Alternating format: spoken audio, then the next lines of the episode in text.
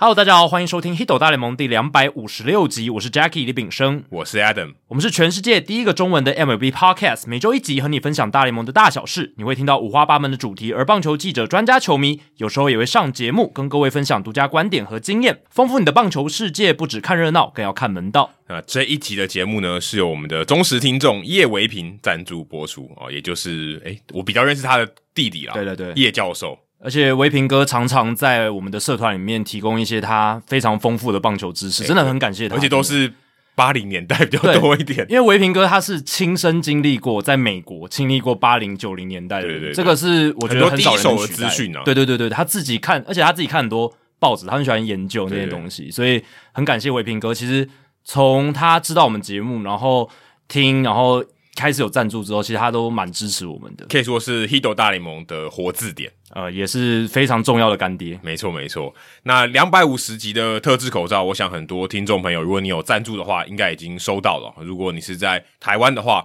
哦，应该已经收到。如果你还没有收到的话，可以跟我讲一声。你在听这集节目的时候，应该已经收到了。那如果你还没有收到的话，哦，那可能就是地址填错了啊，要注意有一可能下，要对注意一下。那在这边也跟大家提醒一下，因为其实我是提早一个月寄啊，那有些的朋友还没有方案的这个赞助的金额其实还没有到，但有些人已经开始停止了啊，就是他已经停止赞助了，所以在这边提醒一下，如果你是手误。哦，或是，但我们也不强迫啦。就对是对对如果你真的呃有一些困难的话，没有办法继续赞助也没有关系，但也在这边提醒大家一下。那也希望大家可以持续的赞助我们啊，毕竟订阅制赞助的这个设计呢，就是希望大家可以不间断的赞助我们，然后我们也可以不间断的去制作节目、产出节目，那这是一个好的循环。那我们也希望把这个我们不断制作节目的这个精神啊，同样也是透透过你们的赞助来继续下去。对，除了是支持我们节目内容持续有好的产出之外，其实我们之后还是会有一些新的回馈品对来对设计对给大家。就像我们这次口罩，其实也没有跟大家预告，是我们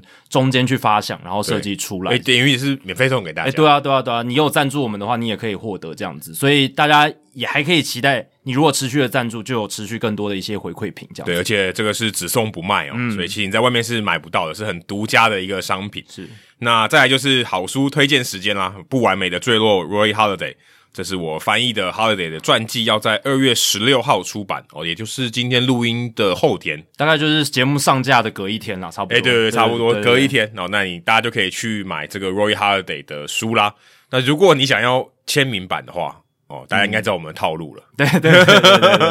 那这是有一些方法的啊。对对，先先不讲对啊、对但对如果你想要先买、先睹为快的话，哦，当然我也不会阻止你哦。嗯对但你就可以去呃各大书店还有网络的商店，然、哦后都可以买得到。那这本书讲了蛮多 Roy Hardy 你不为人知以外的故事哦，例如说你可能在赛场上看到他很厉害的表现以外呢，他其实跌过很重的一跤，还有他在退休之后的一些挣扎。这是你平常在新闻上面比较看不到的。嗯那这本书里面都有很详尽的这个记载。好，接下来是念留言时间哦，哦，这个也是非常这个踊跃的听众洪启胜。诶，不过他在 Apple Podcast 上面居然给我们一颗星呢，对，内容是非常正面，但是结果星号却是只有一颗星，可能要请启胜兄就是麻烦诶移驾到 Apple Podcast 把那个一星改成五星这样子。因为因为我看到之后想说，呃，我们是冒犯了什么吗？还是怎么样？因为他其实对之前有留过言，有所以这个应该有这应该修改过而的。且很多次，其实启胜兄留留言过蛮多次，对所以我想说，诶，既然是启胜兄，应该应该大部分是正面，没想到来了一个一颗星，我知道就很仔细的去因为他看了。因为他的留言其实蛮长对的，对对对对，我觉得有点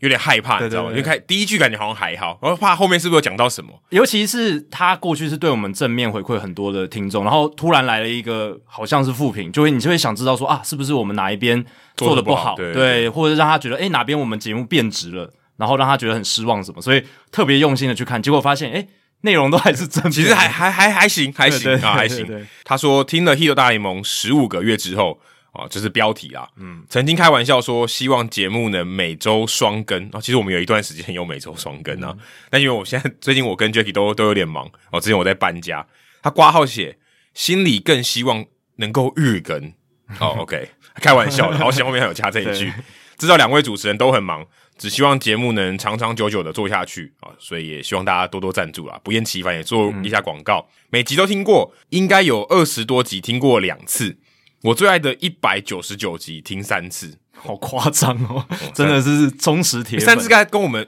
可能比我们还多，因为我们自己剪辑会听一次，顶多两次吧。顶多两次。啊对真的真的，我很少一集听过超过两次的。Adam 的看 MLB 学英文很实用哦，就是这本书啦。对于我这英文差，还能真的学到不少常听到却从没搞清楚的棒球词汇。再来就是 Jackie 翻译的书很棒，不只是棒球书，真的能在管理与决策上让我多些思考。Adam 翻译的新书也快出了，一定会捧场。很棒的节目和很赞的社团，挂号。我在另一个社团说，大谷和 Wheeler 哦，应该是 Jack Wheeler 是这个大联盟最顶尖的投手啊、哦就被攻击哦，可能他有一些比较不好的经验吧，在网络上。嗯，能在节目和社团中获益良多。两位和社团中的专家都是我的大联盟老师。祝 Adam 和 Jackie 还有社团的各位新的一年平安顺心。Harrison 哦，也是写的非常长。所以是很正面的啦。对对那对可能是星号不小心按错了，所以可以去更正一下。哦，对对对，一颗星，你就算说我们两个是 super star，也要给两颗，对因对为不 对？要加 S。对，因为我们节目的一颗星是比较少，那只要有出现，就是会特别的吸引到注意。那可能也就是想要红的明显，诶也有可能， 但这个其实哦，对，其实蛮明显的。但对节目来讲不太好。对对对，没关系，我们知道你是是是我们没有很在意啦，对对对但是就是我们知道你是肯定我们节目，这样 OK 的。再来是嘉义爪爪，它标题是逆转之战。听到 Adam 介绍《罗斯福游戏》这本小说，就上一集啊对，如果大家有兴趣的话，可以去听上一集的好书我来读，才想起来多年以前曾经在未来日本台看过这部影集哦，所以我们也算帮未来打个广告，感谢帮忙提对对到对， 现在想起来还会被内容感动。当初也是透过这部影集，更加的了解日本社会人球队。听完 Adam 的介绍，会想找这本小说来重温一下当年的感动。另外，林心杰近期宣布要投入中职选秀，想请问 Adam 对于这位选手的印象如何？诶、其实他这个留言蛮有意思的、哦，嗯，因为我最近才看到林心杰在这个台北市城棒队热身，是就刚好也是符合社会人球队。就有搭到这样子。对他可能不知道这个关系，刚好刚好有就去看到对林心杰最近在跟这个台北市城棒队一起的新复发，对一起这个训练这样子。那我也有访问过他，在美国的时候，在呃在 Tampa 吧，应该是 Clearwater，、 Clearwater 啊，嗯对，对就 Clearwater Tampa 就是算在附近啊，对佛罗里达，有访问过他一次，然后那个时候呃他在新人联盟嘛，还没有升上这个还没有被分派出去。那我记得他诉求在高中的时候就很猛，都突破一百五了，等于也比中华职棒大部分的先发投手本土的都还快，所以嗯才会旅外嘛。对，所以才会里外。然后勇哥也是看到他，对，而且他的这个国手资历很完整，U 十二、U 十五、U 十八，他都是国手，所以其实很厉害。但你到美国以后看到他照片，我感觉他真的是这个体重管理有一些问嗯题，有一些状况。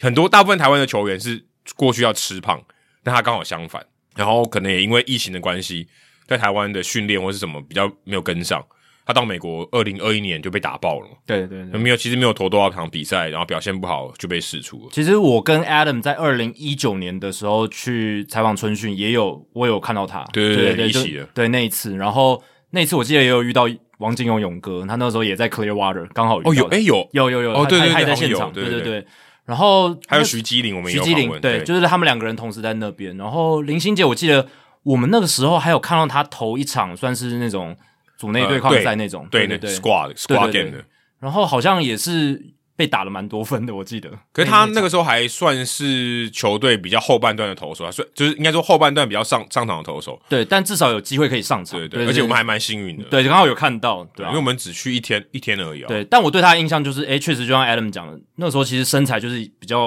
嗯蛮大只的，对他就我对问他题的印象了。问题就跟很多台湾的选手一样，或是跟很多速球派的投手一样，就控球不太行啊。是是是，那也这样，因为他在小联盟的发展就没有没嗯有没有那么顺遂。那我对他印象最深刻的哦，其实是他在 U 十八的一张照片，我印象非常非常深刻，而且他个人他也是放在他的这个 Facebook 的这个算什么大头贴，就个人照片，就是他在玩那个纸滑粉，嗯然后纸滑粉弄得到处都是烟，这样子很很帅气。嗯，我其实在美国的时候，我很想拍出这种照片，但我一直拍不出来。这种电影场景的感觉哦，对，就好像他手很烫，有 没有？然后烟整个散出来，对对我那感觉很帅。就有点像老 b r o n James，他不是赛前会弄那个粉也是啊，就是他会让自己在烟雾里面那种哦，感觉。对对，有点类似，但是他这个粉非常多。对对对，那最近那个 Stanley 他也有史丹利嗯对史丹利，他也有一部关于他的影片，我觉得介绍的还算算是大部分资讯你需要知道的，他都有就都有讲到啊。那虽然他不是第一手的访问，不过他也整理蛮多的资讯，我觉得大家可以去参考看看。嗯，好，接下来是 Go Go Backer，这个我记得他有来留过言哦。而且都是提出一些比较深度的讨论。哎、对，Go Go Backer，我们现在真的蛮需要蛮多 Backer 的，嗯、来就是支持我们、赞助我们的这些朋友。哦，他的这个昵称是纽泽西 Prince Fielder，哎应该是嗯之前他也有用过这样子的 N J Prince Fielder，对对对对 a K A Go Go Packer。他的问题是，我在想资方是不是想用 W A R 值做一个门槛，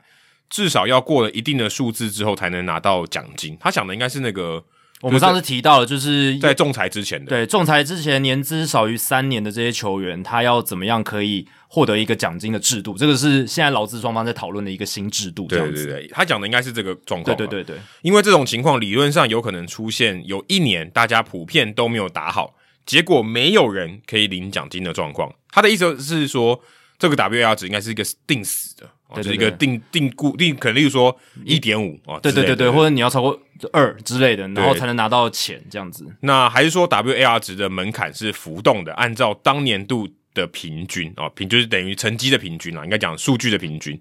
对，的确答案是后者啊，就是它其实是浮动的。嗯，某种程度上，呃，它是一个算固定的一种分配的模式，但不会长得一模一样。但是因为他的精神是跟替补球员相比，所以替补球员你可以把它当做一个平均值，应该说基准值啦，因为它是 above re- replacement 嘛，所以它等于 replacement 它是定一个基准，但这个基准不见得是平均值，那这个基准它就是会浮动，它不是一个定死的数字，所以呢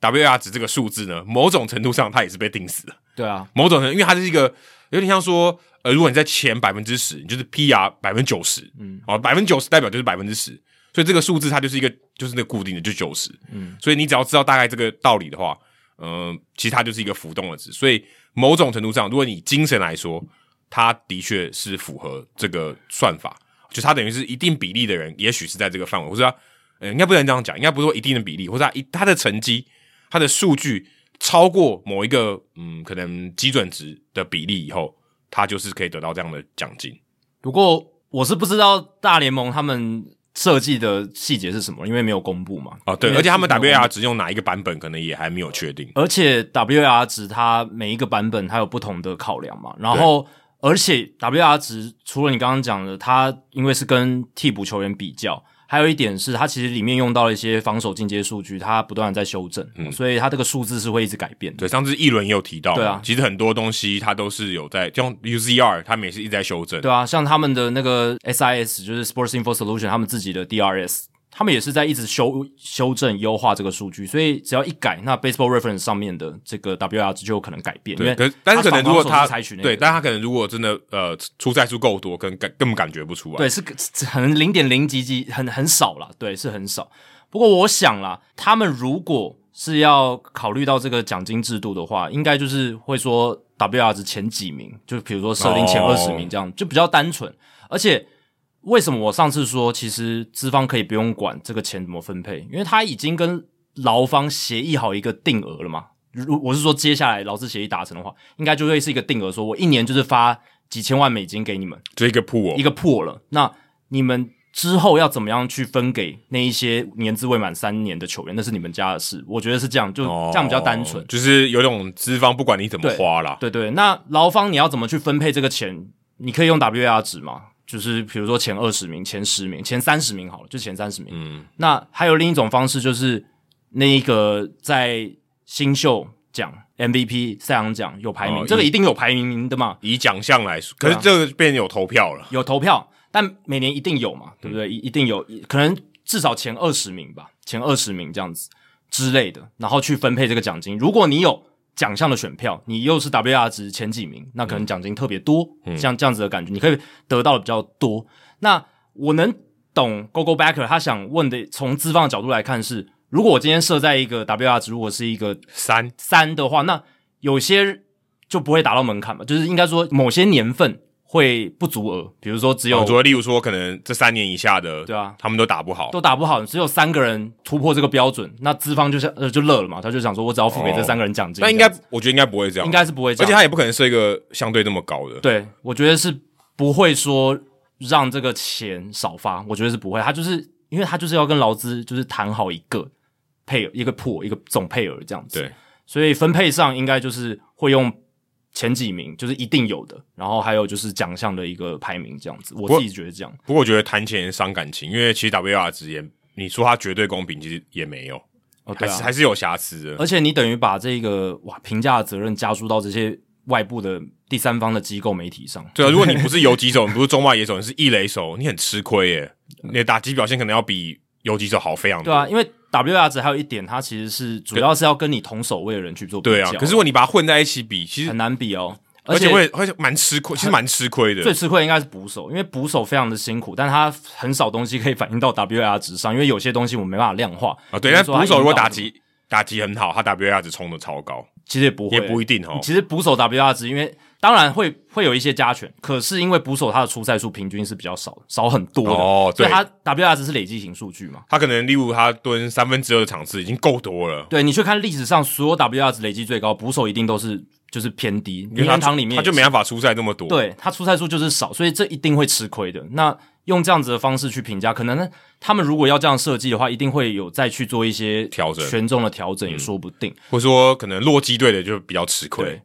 就有可能嘛因。为他的 ballpark fact ballpark factor 可能就比较差，就是他可能比较不利于他，就有点灌水了，他会扣分。但那个是经过调整的啦，球对场啊因素是经过校正的，只是就是对啊他可能他如果打四支全垒打，假设他被校正，可能会有点缩水。哦，对啊，对啊，对啊，就没有他传统数据上看起来那么对优异，对啊。然后还有就是说，大联盟他他们如果真的要用 WR 值来做这样子的去分配这个奖金的话，也许用他们自己开发会比较好。我听说那个 Baseball Savant 之后也会有自己的 WR 值，哦就是用他们那些什么 OAA 啦，用这个击球出速什么的，诶就是另外一个版本。对 X O 把这些去设计一套他们自己的 WR 值，所以也许用那个数据会，你把这个责任加注在 FanGraph 上面、Baseball Reference 上面来的好，他们这些负责人会觉得哇，哎、球员的生计现在变成我们我们当初开发这个数据的本意，并不是要去影响球球员的生计，只是给大家一个参考的指标而已。对，而且说真的，他也我觉得就是跟钱有关的话，感嗯觉他就是、呃，或许要公平一点吧。对，影响的层面就很大。当然不可能完全公平，可是这东西很明显，我们都知道它不完美。对啊，还有太多可以讨论、可以调整的空间的。对，但是的确啦，可能影响的人也没那么多。呃，对，因为我们刚刚讲就三十个人，可对，能而就且而三十且个人。可能就是那个边缘的两三个人，对对对对对，影响比较大。对对对不然其实他超过很多，其实对他讲那个门槛没错根本没有影响。好，这个礼拜冷知识时间，呃，照惯例我也是找了一些时事哦来跟冷知识搭配在一起。那这个礼拜有一个比较令人伤心的消息，就是 Jeremy Giambi，这个大家如果有看《魔球》电影哦，或者是有看《魔球》这本书都看过的人啊，就是 Jason Giambi 他的弟弟。Jeremy Giambi，他在二月九号上午被发现沉尸在他父母的家中，享年四十七岁而已，还不满五十岁哦。那经过验尸官后来确认呢，他是死于自杀性的枪伤。我们不知道他为什么自杀了，但是可能就是生活或者是他心灵上有面到面临到一些困难这样子。哦但自杀不能解决问题，对对请对寻求帮助。没错，那 Jason Giambi 跟 Jeremy Giambi 其实这一对兄弟在大联盟史上算是蛮出名的，因为当然也是拜《魔球》这本书所赐。Jeremy Giambi 本来不是太有名，可是因为这本书，他等于声名大噪的感觉。嗯，他有打过红袜，所以我对他印象很深刻。没错即便我还没看过《Money Ball》，我也知道这个人。对，那当然，因为他哥哥很有名嘛，就是奥克兰运动家的强棒，后来到洋基，然后又领高薪这样子。那他们这一对兄弟党呢，其实曾经四度在大联盟的比赛里面同场开轰，哦，等于他们要同场出赛就不容易诶、了，对啊，而且还同场开轰，非常非常了不起，四次还不是只有一次而已哦，是是蛮多的。很多很多。但听起来非常多，没错，可是这并不是史上的记录。想问一下大家，以下哪一对大联盟的兄弟党累积最多的同场开轰次数？这不一定说他们一定要在同一队啦，有可能是哥哥哦对在面也可另以啊 A 队，然后弟弟在 B 很队，多都不一同场队啊，那同队太难了吧？对对但他们他们两个也没同队过吧？有啊，Jason 跟 Jeremy 就是都是在运动家，哦，对、诶，他们曾经有大概两三年重重叠在一起，有吗？对对对哇他们有同队有过同。队过，而且这四次都是同队挥出来的，哦，哎，我不知道他们有同队过，都哎，在运动家，都在运动家。我以为电影里面不是演 Jason g i a m b i 离开了，他们找来 Jeremy g i a m b i 其实 Jeremy Giambi 之前就待过就运就动在家运动家了，就在 OK 运动家。对，这一次冷知识就是要问说，诶 g i a m b i 兄弟是四次，那以下我总共列了七队比较有名的，那这哪一队是大联盟史上累积最多同场开轰次数的兄弟党？第一队是哦，这个兄弟党他们都是名人堂球员哦，Lloyd Wainer 跟 Paul Wainer。哦，当然这一对兄弟他们是比较早期的球员啦嗯，二十、世纪初期的。不过他们两两个人都入选名人堂哦，所以大家可以想一下。再来也是一个非常知名早期棒球的一个兄弟档，Joe DiMaggio 跟 Dom DiMaggio。嗯，虽然红袜跟洋基的兄弟， 对，Joe DiMaggio 在洋基大家都知道，但他弟弟 Dom DiMaggio 戴着眼镜的嗯球员、在红在袜红袜，对，但其实他弟弟 Dom 其实也是打的蛮好的，也不错，也是算是明，嗯可以算明星球员。算算是哦，对嗯只是因为他哥实在太强，所以有点锋芒被压下去。他如果他哥是快艇，他可能是独木舟。 呃，差不多，差不多，形容的很好，可能是那个 SUP 这 样子，对，是用用哦 S 现在也太弱了吧？太弱， 一叶扁舟这样子。然后再来是 Vladimir Guerrero，小葛雷诺他爸爸，还有 Wilton 哎、 Guerrero，我还真不知道 Wilton Guerrero 是谁、欸。就是他，就是 Vladimir Guerrero，哎，是哥哥还是弟，反正就是他的兄弟啦。对对对，哦他的还兄会讲英文吗？我不知道，可能也也也不太讲，哦有可能 也我不不太知讲道，我不确定。对，但这一对兄弟档哦、呃也曾经同时在大联盟过。再来是 Brad Boone，还有现在洋基总教练 Aaron Boone、哦、这一对兄弟档，这个在我们刚开始看职棒的时候，他们就是都是现役，哦对很有名。然后再来是 B.J. Upton，就是后来改名成 Melvin Upton Jr. 的这个球员，还有他弟弟 Justin Upton 这一对兄弟档。然后 Adrian Gonzalez 最近退休了嘛，嗯最近才宣布退休。虽然我觉得他不是早就已经退休了吗？ 但他其实是去年还有在墨西哥联盟，还是对，就是他只是他只是没有在大联盟出赛吧对，他有在打棒球。对他去年还是有在拉丁美洲打这样，但是他其实从二零一八年之后就没有在大联他盟怎么不来台湾打、也可以啊也，可以嘛，但对吧哦，但如果要去台湾，他宁可先去日本。对啊，但可能 日，但其实日本也会需要这种啊，一垒手，我觉得一定是有市场的，因为他嗯 Justin 很强 Smoke 都都可以了而。且我记得去年他在这个拉丁美洲联盟打得非常好，嗯还是很强诶、我还看到一场他对红人队三响炮，哦我在美国现场的时候，哦对我很震撼呢、有亲身见证到对对他的实力，这样。他还有一个兄弟叫 Edgar Gonzalez，哦，大家可能不太知道，不过呃也是有短暂在大联盟过，也有打出过一些全垒打。然后最后一对就是大家现在最熟悉的 Kyle Seager 跟 Corey Seager，哦，这一对兄弟档，他们呃有多少次在大联盟同场开轰过呢？大家可以想一下。那刚才讲这七对，Paul Warner、Lloyd Warner、DiMaggio 兄弟档，还有 Guerrero 兄弟档、Brad Boone、Aaron Boone 兄弟档啊、还有 Upton 兄弟档，然后 Gonzalez 兄弟档以及 Seager 兄弟档，哪一对是大联盟史上同场开轰次数最多次的？诶我要猜吗？对，你也要猜一下，应该 DiMaggio，你觉得是 DiMaggio 啊、同因为同分区的，对，其实洋基红袜常常一其起他打，很多都不同分区啊。嗯，同不同分区，你要先对到就已经很难了，是你就删掉一大半啊。你越常越常对到，同场开轰的几率应该比较大吧？对，而且这里面几乎没有同队的，很少。呃，可能呃 Upton Upton 有兄弟， Upton 有同队对过， ，Upton 也有，对，对，Upton 是我第二个选项，就是你的第二顺位这样子。对，但我猜应该 DiMaggio 你。猜 DiMaggio。好，那各位听众朋友也可以想一下，我们在主节目之后来跟大家揭晓。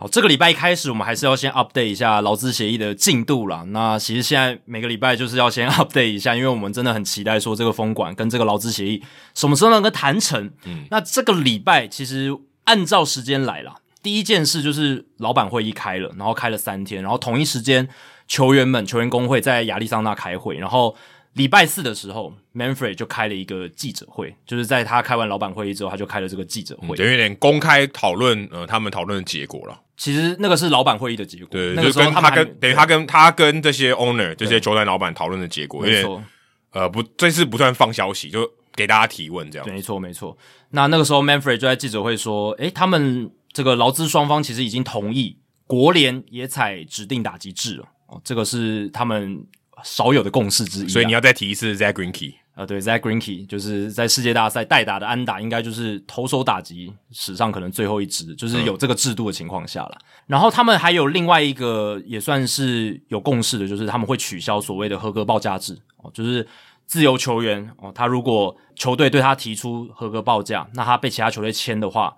母球队会得到选秀签的补偿。对哦这个制度要走入历史。不过我后来看到报道说，不是说以后签自由球员就不会有任何补偿，他们可能呃他们在新的 TI 其实有提出一个新的补偿制度这样嗯子。那那个时候是要把自由球员进行分级啊，就有点像日本职棒不是有分什么 A 比 A 级、B 级、C 级对对对，那这个新的制度其实也是会进行分级，那是依照这个自由球员他后来得到的合约他的价码多少来其进实行分级。合格的报价也算是有分级啊，某种程度上也算有。对啊那等于他的薪水要超过那个没错，他才会发 QO 给他。，对，只是这个新的补偿方案可能未来就是依照说，诶，他拿到的这个总合约，他的年薪会是落在比如说两千五百万到五千五百万，或者是五千五百万到一亿之间这样之类，嗯，分成四个不同的等级，然后也会依据母球队跟这个新签球队它的这个市场性、市场大小来进行这个选秀签补偿的认定啊。对当然细节我们都还不知道，只是说未来补偿的制度会朝这个方向走。其实某种程度上就跟合格报价的变形有点类似，对啊等于只是说他把这个决定权决定给后来那个球队了，哦，有点像这就样。等于他后来签的合约多少嘛？因嗯为 QO 原本是母球队如果给他这个 QO，、他拒绝，他找到新东家，嗯那母球队可以得到合格报价，等于母球队某种程度上有一个主动权，是他可以至少先打这张没牌，错。那现在还没办法打这张牌而已。而且这个制度其实有点回到 QO，就是合格报价制以前。其实以前的大联盟也是有分自由球员的，就是分级制嘛，对对对对啊，所以有点像是回到以前的概念可。能他们觉得现在这个不好，对，有可能觉得他们玩了十几年之后，发现其实 QO 真的就是母球队提出 QO 的也没有那么多，老实讲你，说真的不多、欸，啊真的不多。然后其实真的接受的人也超少，对不对？然后对，因为接受很尴尬了，哦对，接就是受那个蛮尴尬那是一个很小的甜蜜因。点为就一年约而已嘛，对就是一年约，然后就是刚好那个前一百名还一百二十名球一员。百好像一百二十五，一百二十五名对球，对对员的这个平均薪资对这样子，对吧、那可能觉得这个制度走了十十多年不是很有效，这样对，子就是接受的人很少，那等于没效。没错。那可能还是改变一下游戏规则，所以这是两个比较少的共识这样子。那他这个 Manfred 也在记者会上提到几件事情，就是他其实还是坚持说，诶、春训目前开训不变。哦这样子， 就是那个时候还没有礼拜六还没谈嘛，那个时候星期四的时候，他是说等礼拜六跟劳方谈完之后再来看这样可。是已经没有，已经确定没有了，因为二月十九号就是春训开训啊。对啊，但是他某们种程度他们官方还没有宣布这件事，还还是没有宣布这件事啊。就是所还以如果他没有办法宣布在二月十九的七天以前叫大家回来，这件事，对啊，那其实就代表没有了。就等于没有了嘛。然后，而且表演赛是二月二十六就要开打了，第一场的话，那其实从现因为礼拜六的劳资协议是没有谈成一个新的劳资协议，所以等于说真的春训会延期，而且表演赛应该也会延期。嗯，因为他们原本的这个 lead time 就是这个缓冲的时间是固定的。对，那 Manfred 也有在那个记者会讲到，如果从劳资协议谈成到例行赛开打需要四个礼拜的时间。我觉得二十八天了，哦没错，所以这一个资讯透露是什么？就是说，如果我们今年球季要顺利的在三月三十一号开幕日开打的话，劳资协议至少就是可能要在比如说3月3号三号左右，就是三月初的时候一定要谈成，不然例行赛就会被抵可赖。能还要更早诶、因为等于他还要把这些大家抠回来啊。你如果春训从那时候开打开始准备，搞不好还要更早。对，实可际能上还要的再运提到一个礼拜。实际上的运作应该要更早。就或或者是如果他没办法提早的话，他就要挤在那四个礼拜，就是从哦就扣压等于压扣回来缩了对，加比表演赛时间，可能表演赛要变再两再变减两少可，能变两周或对，两周可半嗯能。，对，表演赛可能只打两周之类的，然后前面那段时间作为一个准备期之类的，但他反正他就是说要有四个礼拜这样子，对吧、所以三月初我觉得就是一个隐形的死线，虽然劳资双方没有说那就是一个死线，可是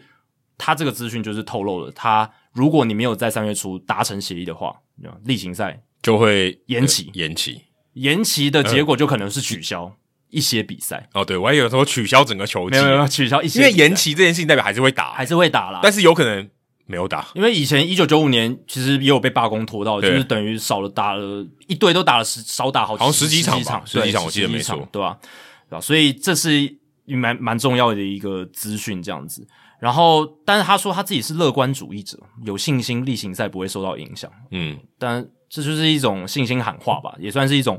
公关的策略，我觉得。因为他之前谈过啊，对他他他成功过，所以他觉得哦这条路我走过嘛。对他有我相强信调，对我相信，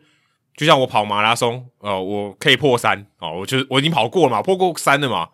那应该可以嘛。我现在哦，现在看这个配速应该可以吧？对，因为记者问他说：“你看这些球员在推特上都骂你啊，都不信任你什么的。”他就说：“啊，那没什么，那都是谈判过程中劳方他们也要有战略嘛，那是他们的战略。”他强调说，他从九八年一九九八到现在、诶其实前面几笔都没有什么罢工风管，他都谈成了。他说他跟二十多年前那个人还是一样的，同一个人，他还是有能力完成协议的。也就是说他自己是老司机啊，这条路相信我没，错我开过了，对对不是第对一次来的。对对对，我有经啊你验，是不大是现家在快相信迟到？是不是？没有，OK 的，对，不用没问担题，心。没问题，我有经验的。不过有一个小插曲，我觉得很有趣，就是记者问到他说：“诶，那这一次新的提案奢侈税线是不是有一些改变？诶他口误哦，他就说没有，我们都没有改变，我们跟前一张劳资协议都一样。但其实是错的嘛。其实之前我们在讲资方提出的税线提案的时候，就已经有一些微幅的提高，对，等于有点往呃劳方靠拢一点，让一点对点。有让利一点。但是 Ram Manfred 他自己却口误说成没有任何改变。其实我觉得这个口误他有一些意味在，就是说，我觉得他透露了其实资方对奢侈税线这件事情的基本态度就是，他们不希望任何改变，他们希望维嗯持现这状。这很正常，这个对这个也很好理解嘛。对，所以有点有点露出半只马脚的感觉。 可是我觉得这个立场很明显，这个也对，他本来就应该这样嘛。因为他说完这个话之后，其实那个记者会结束，资方就是大联盟办公室马上就是写了一篇声明稿更正这样，对更正的声明。你后来提案就是已经真的是有改对了，本来就有改嗯嘛，就是等于是睁眼说瞎话。如果他没有承认错误的话，可是他说错的那个那个那个言论对资方是有利对的，所以嗯对对所以其实 OK。他如果今天说，哎，没有，我们要让更多，那个那就尴尬了。对对对他口误的方向至少还是没错没错还是好的。就是透露出他们的立场了。对就他们基本立场是这样。那还有一点就是讨论度很高，就是记者有问他，诶，如果外面有企业要来投资一支大联盟球队，他是不是赚钱的投资？嗯，就有点像今天那个蔡其昌会长要去说服第六队没错一样，哎、他会不会赚钱？对啊，就这老板一定会想知道，哎、我我砸钱投资这支球队，我能不能获利啊？我能不能为我的企业来一些加分啊什么的？应该就是是不是一个合理的投资啊？是啊，对啊，因为唉商场嘛，总是要问说，我这笔钱砸下去，它是不是合理？就是说预期他可以赚钱，因为他结果不赚钱，那是可能执行上或是对可能市场环境。因为你可要是他如果预期他会赚钱，他才会愿意做嘛而。且你还要说服你其他的股东说，我们要做这件事是合理可以去做的嘛？对对对对吧啊，就至少有一个预期，也许就出海的时候你不知道会发生什么，可是你至少希望你可以补到一些东西。没，错。那 Rob Manfred 他的说法是，诶，联盟其实有雇佣投资银行家 （investment banker） 来做过评估。根据过往的资料，他们发现把购买球队所花的钱加上经营期间所需的这些现金算进去，得到的报酬这个报酬率啊，比在股票市场的预期获利还要少哦。这是 Rob Manfred 他的讲法啊。不过 Travis s a l c h i k 就是 MVP 制造机的共同作者，他就马上写一篇文章去驳斥这个论点呢、因为他有引用一些数据，他就说，从二零零二年到二零二二年的第一个交易日起，就是 S M P 五百指数，这是美国五百大企业的嗯标普指数500对标普五百，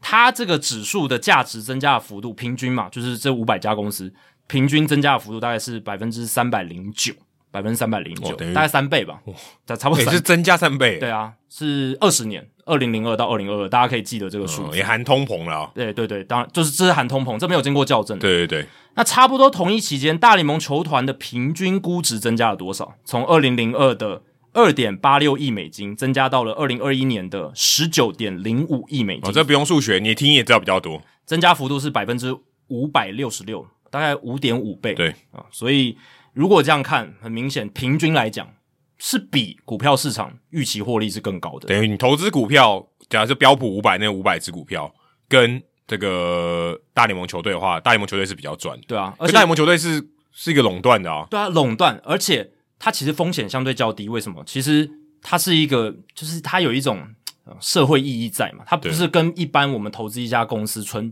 纯商业考量，它包含了一些社会意义在对，而且它能够运用一些社会意义的压力去说服地方政府帮你盖球场，投资在里面。没所错以这些球团它其实盖球场省了很多钱，呃，除了巨人队，巨人队好像是私有的，对，有一些是私有没错，对但是你看像马林鱼，几乎都不是私有，应该对其大他部分应该球其他二九支球队都不是私有一的，定公有有投入资金，有拿纳税人钱去盖球场，等于就说如果你缴了税，但你没去看棒球，其实你 还亏，对，因为你没真的用啊到你的税，因为你有花钱的，那个球对球场你有参与参与咖其的实，其实你都有的，对啊。你看马林鱼跟皇家队，他们近年卖出的时候，其实都卖出超过十亿美金。对，所以你跟我讲，这不是一个好的投资吗？他们当初买入的时候，Jeffrey Loria 在二零零二年买马林鱼只花了一亿五千八百万，然后卖出的时候十十多亿美金，就算你把通膨算进去，也是狂赚，对不对？哇，哦他我觉得 Loria 他一定会赚的、啊，他就是做这种艺术的这种操作的人，艺术艺术品的操作，他一定会赚，他这看得很准的、就啊，是逢低买进，逢高卖出，他就是靠这样的转手来赚钱的一个商人。这是他的这个专长啊。对啊那球队这种东西对他来讲，我觉得跟艺术品某种程度上也是一种投资的类似的标的一样。所以他马林鱼对这个艺术品 对他来讲，从二零零二年到二零一七年，他转手这样赚了百分之六百五十九，超赚，赚到爆，嗯对吧、所以从这些简单的数字，你就可以知道说，我们先不用看一些细节，当然有一些股票是真的报酬率是比比较高的，比对如说什么什么科技股一些，对，是真的比较好。不过整体来看，投资大联盟球队在过去这二十年来，绝对是比投资股票来的赚。他这个言论就是告诉你说，资方没钱了、啊对资方不好赚了，就这样啊，大家共体时间啊，这种大家也听多了嘛，没对错不对？但是听我们节目有些是老板，啊 对对对，但是我我这是一个话术嘛，我好像是一个话嗯一术，定要的，他要这样讲，因为他是老老板的发言人。因为眼睁睁就告诉你在那边，他真的有赚钱，而且赚的也不少，只是说你是赚多还赚少。，对，嗯他现在就说我赚的没那么多，不过我在 s o c h e c 这篇报道里面有看到一个诶蛮重要的资讯，就是他有去调查这个勇士队母集团的这个财报，因为嗯勇士队母集团 Liberty Media 是美国的大联盟球队里面唯一一支有上市公的开上市，因为另外一个是多伦多的，就是蓝鸟队 Rogers Communication，对那那个他那个个是包加拿大对对那对，是那加拿包大在里面的，而且对而且他也看不到吧？啊嗯那个是可以看到，只是是加拿大，我说他看不到蓝鸟队单独的资对讯吧，他应该查，可能他他他应该没有查不到分开来哦。但是在勇士队这边他是看，就是他有去查到，嗯那他就发现说，根据勇士队二零二一年第三季的财报，第三季包含了勇士队主场三十四场的比赛，勇士队在那一段期间的收入为两亿三千四百万美金，扣掉成本之后，net profit 净利是三千万美金哦。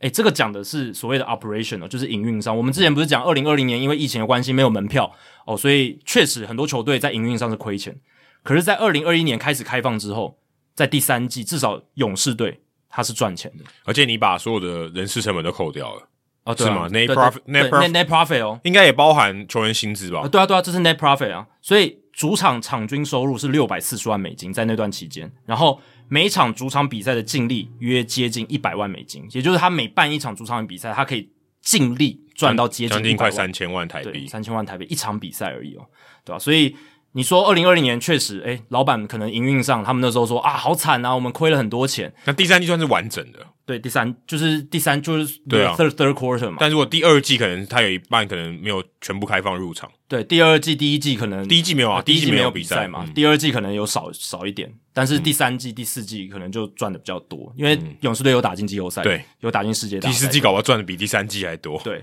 那当然，勇士队算是在美国里面算是稍微比较大的市场了啦，不是最大的，可是算是比较大的。根据二零二零年的美国人口普查，他们算是美国第九大的媒体市场这样子，所以你就算嘛，它算是这样子美国大联盟球队中上阶层的一个市场球队。那它在今年的第三季，每一场球平均可以赚一百万美金。那其他球队其实我相信，大部分球队还是都有赚的。一定都有赚。对，而且我们这边讲的是营运上的赚，还不包括他球队的增值。哦，对对对，对这这是他拿到的钱，但啊对啊他实际上他的价值可能变得更高因。为我们二零二零年那时候讲，就是说，虽然他营运上可能亏，可是他的球队的价值还在，就是还还是很好，对跟他购买的时候比，还是增加很多的。你知道吗？其实亏钱价值也是会变高的，哎、对啊，这个是重点。你不是只有赚钱价值才会变高，亏钱价值也会变高。对啊，所以这个就是资方他们没有很明白的跟大众讲，可是他们就是用一些话术，用一些不同的包装方式，想让你觉得说，哎、他们其实没有赚那么多，然后他们呃经营球队也是哦、真心诚意的，并不是想像大家想的那样要去吃球员豆腐什么的。但是其实某种程度上，他们还是想要越多的利益是越好。当然啊，当然，当然他。干嘛要让利呢？如果他可以多赚一点，他不会想让利的。嗯那最后 Manfred 在那个记者会，他有提到一些资方对劳方做出了一些让步，像是同意了这个选秀的乐透制度啊，嗯，这个就类似 NBA，但实际的好像没有讲。对 Draft Lottery。我看美联社的报道，他有提到说资方是提出三队参与乐透选秀签，哦，等于倒数的前倒三数队，前三名，对，但是劳方是希望八队，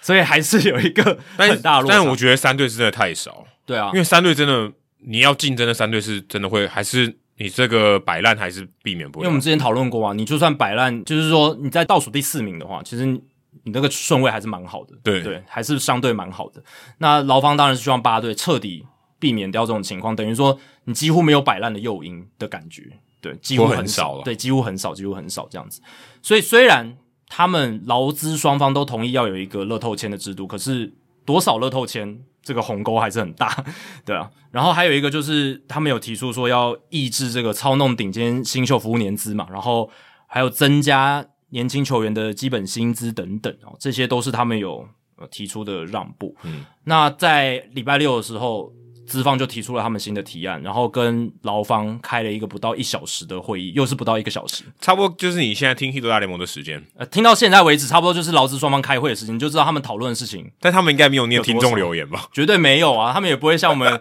在那 边他跟们大可能家念说记，你们要来赞助他们可什么能念记者写的报道，对啊，但就是很快就开完，所以开完之后就发现说，其实资方他们新的哦一百多页的提 案哦，其实跟动好了快就看完了哦。可不用不用看什么，就是看那几个数字几个重点，发现跟动幅度真的不大，嗯，所以劳方很快就说没有，我们还要一个新的 counter offer，我们要再提一个新的提案给你们，嗯然后预计是在这个礼拜，就是我们录音的这个礼拜等于，我们下一集会聊到了。对，那为什么会变成这样？就是资方他们在我们之前已经聊过的很多 core economics，就是重要的核心经济的层面上面，白话一点就都没有什么太大改是变影响钱层面比较大的这些话题，啊、对啊，对啊，对啊，就是跟跟钱比更相关的一些话题。那球员工会并不买账。那比如说像是年资未满三年球员的，我们刚刚讲的优秀表现奖金的总额度，我们之前讲嘛，资方一千万，劳方一亿，对不对？嗯中间差十就是差十倍，这然后这个我觉得就是这个数字已经完全没有意义。对，然后资方这次的提案增加了多少？五百万。对啊，这是这是这这比那个小碎步还小碎步，就是没有没什么意义对了。没什么意义。然后奢侈税的门槛其实本来是从就是资方他们原本提案是从一开始的两亿一千四到最后是两亿二，那他们在新的提案是两亿一千四还是一样，一开始还是一样，然后在最后一年提升到两亿两千两百万，啊嗯整体的幅度变大，对但是原本的起点没变。起点没变，那最后一年只增加了两百万美金，嗯嗯这个等于没没变，这也是等于没变。然后最低的薪资的规定就是年资未满三年的最低球员薪资，资方这一次提出了两个提案，一个是你要么就是这一张劳资协议全部都六十三万美金，要么是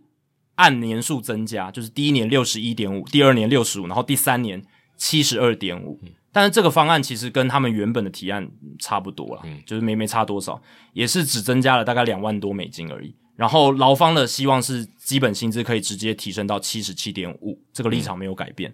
所以还是差距很大还，是差距很大。非常大。然后顶级新秀的服务年资操弄，那他们资方的新的提案是说，百大新秀如果在成为自由球员之前被放在开季名单，而且在季末，你如果有在比如说多重的个人奖项，比如说新人王加上 MVP 或者赛扬奖，有获得前三名的成绩，球队就可以获得两支选秀签。但这个基本上不太可能发，很少啦，基本很少很难，对不对很？难。超难的，所以新人要打到 MVP，真的就是前三名，真的很难。对他是前三名的选票，还是要到前三名？应该是前三名哦，我、那很难、欸，应该是前三名，就是总的总积分要到前对对三名。对，总计要前三名，我觉得很困难。所以这个方案虽然说，诶，我可以提供你更多选秀签的诱因，让你让这些顶级新秀进到开机名单，可是这个新的条款等于有跟没有一样，又是一个等有等于没有的条款，呃，就是实际上要成真蛮难的。没错。然后有一个比较有趣的是球员升降选择权的改变。以前我们都讲嘛，球员每个球员他有三个升降选择权的年份，嗯那在这个每一个使用的年份里面，这个球员是可以无限制的被升降的，嗯所以才会出现像去年光芒把这个后援投手 Louis Head 升降了十二次，嗯哦，非常惨。这个我们之前有聊过。那现在资方他们就说，好，你们觉得这样很很不人道，对不对？很对对球员很不利。那我们让步，资方让步，他们说限制单季的这个选择权升降次数在五次，也就是说，你球队使用他的选择权，你一年只能升降五次这样子。嗯，对等于就差不多一个月一次。对，就以前陈伟英也被这样，有有点像被这样弄过，对不对？对他有被弄，可是他没有很频繁，就一次，我记得好像短短的在小联盟投了一场比赛，没有，到太多。对那张玉成也算是被升降蛮频繁，算算是被升降可稍微频繁一是他点，就是因为在边缘啊，对在边缘，但这是这个我觉得算正常，但就是边缘的球员有可能遇到这种情况。但他也差不多一年就是不到五次，不过升降次数太多，其实对球员还是不是一件好，嗯不是不太好啦。对，当然你希望上去之后就上去越久，然后你不希望下去太久，可是频繁的一直上上下下，其实会对他们的生活造成一些困扰，这样子。对，十几次真的蛮蛮夸张的，所以他们是希望可以限制在五次，那劳方是希望限制在四次，这个蛮接近这的，但是但就是会有一个限制在的，就但是这这真的一次意义不大，意义不大，所以最后应该是会这个东西应该就会出现了，所以以后选择权就是可能一年升降会有限制，其实五次也也还是蛮多的，就是如果你要用一个后援投手，你要去操控他，然后让他可以因为这个主要用在后援投手啊，因为你就是要控制牛棚的一个状况嘛，休息什么，然后你的一些明星投手要轮休，你可以拉一些在三 A 的那种边缘的球员上来，让他撑一个先发这样子，然后再把他换下去。所以五次我觉得其实嗯是会改善一下情况，可是也不会到非常有感这样子。然后再来最后就是比较有关的是选秀相关的议题，这个我觉得还蛮值得讨论的。就是他有提出一个，就是为了避免像去年 Kuma Rocker 那个情况，嗯，体检呃选了之后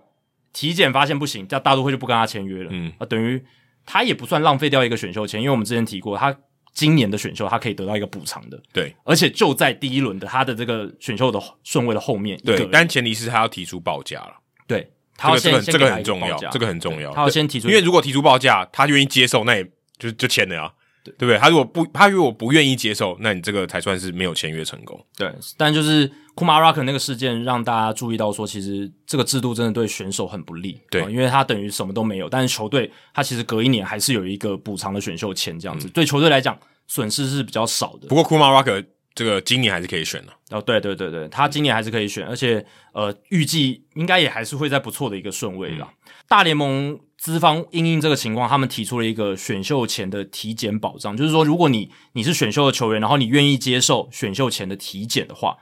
那你后来可以保证拿到你那个顺位的签约金配额的百分之七十五。等于就是我觉得有点买保险的概念。如果你真的有伤，就是你有一些小伤，但不是很大的伤，很大的伤我想球探都看得到，所以这个应该可以排除在外。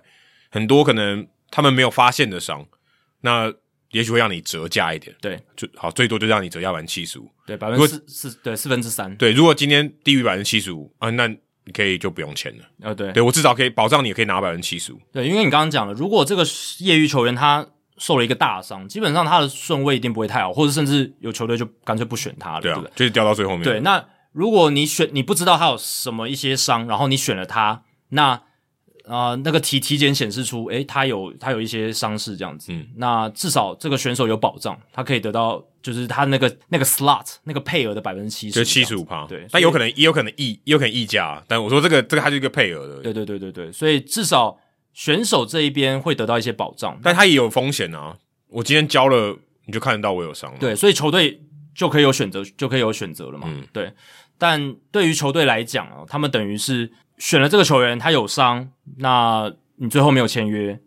那也没关系，你明年还是可能对有补偿。对但是至少这个球员本身，球员本身是有获得一些钱的，这样。就至少它不能开给我六折的价钱。呃，对对对。那资方愿意增加这个呃选秀球员的签约金总额，就是整个破他们会增加，而且国际业余球员签约金的总额也会增加。那这个增加的总额数达到两千三百万美金，嗯呃听起来很多，但其实就我们之前提到，也是对于老板们来讲就九牛一毛了，对啊，你看随便一个自由球员签一年就两千三百万了。对啊，他他就是说，哎，你看我又让利了，但是他让利其实还是很少，这不会让劳方感到满意，对对这样子。好，最后就是我们刚刚提到乐透选秀签，然后双方的一个鸿沟，然后再来就是季后赛扩编，这个也是双方都同意了，只是扩编球队到几队，现在是十队嘛，那劳方说十二队，资方是说十四队，对，因为资方希望多一点比赛，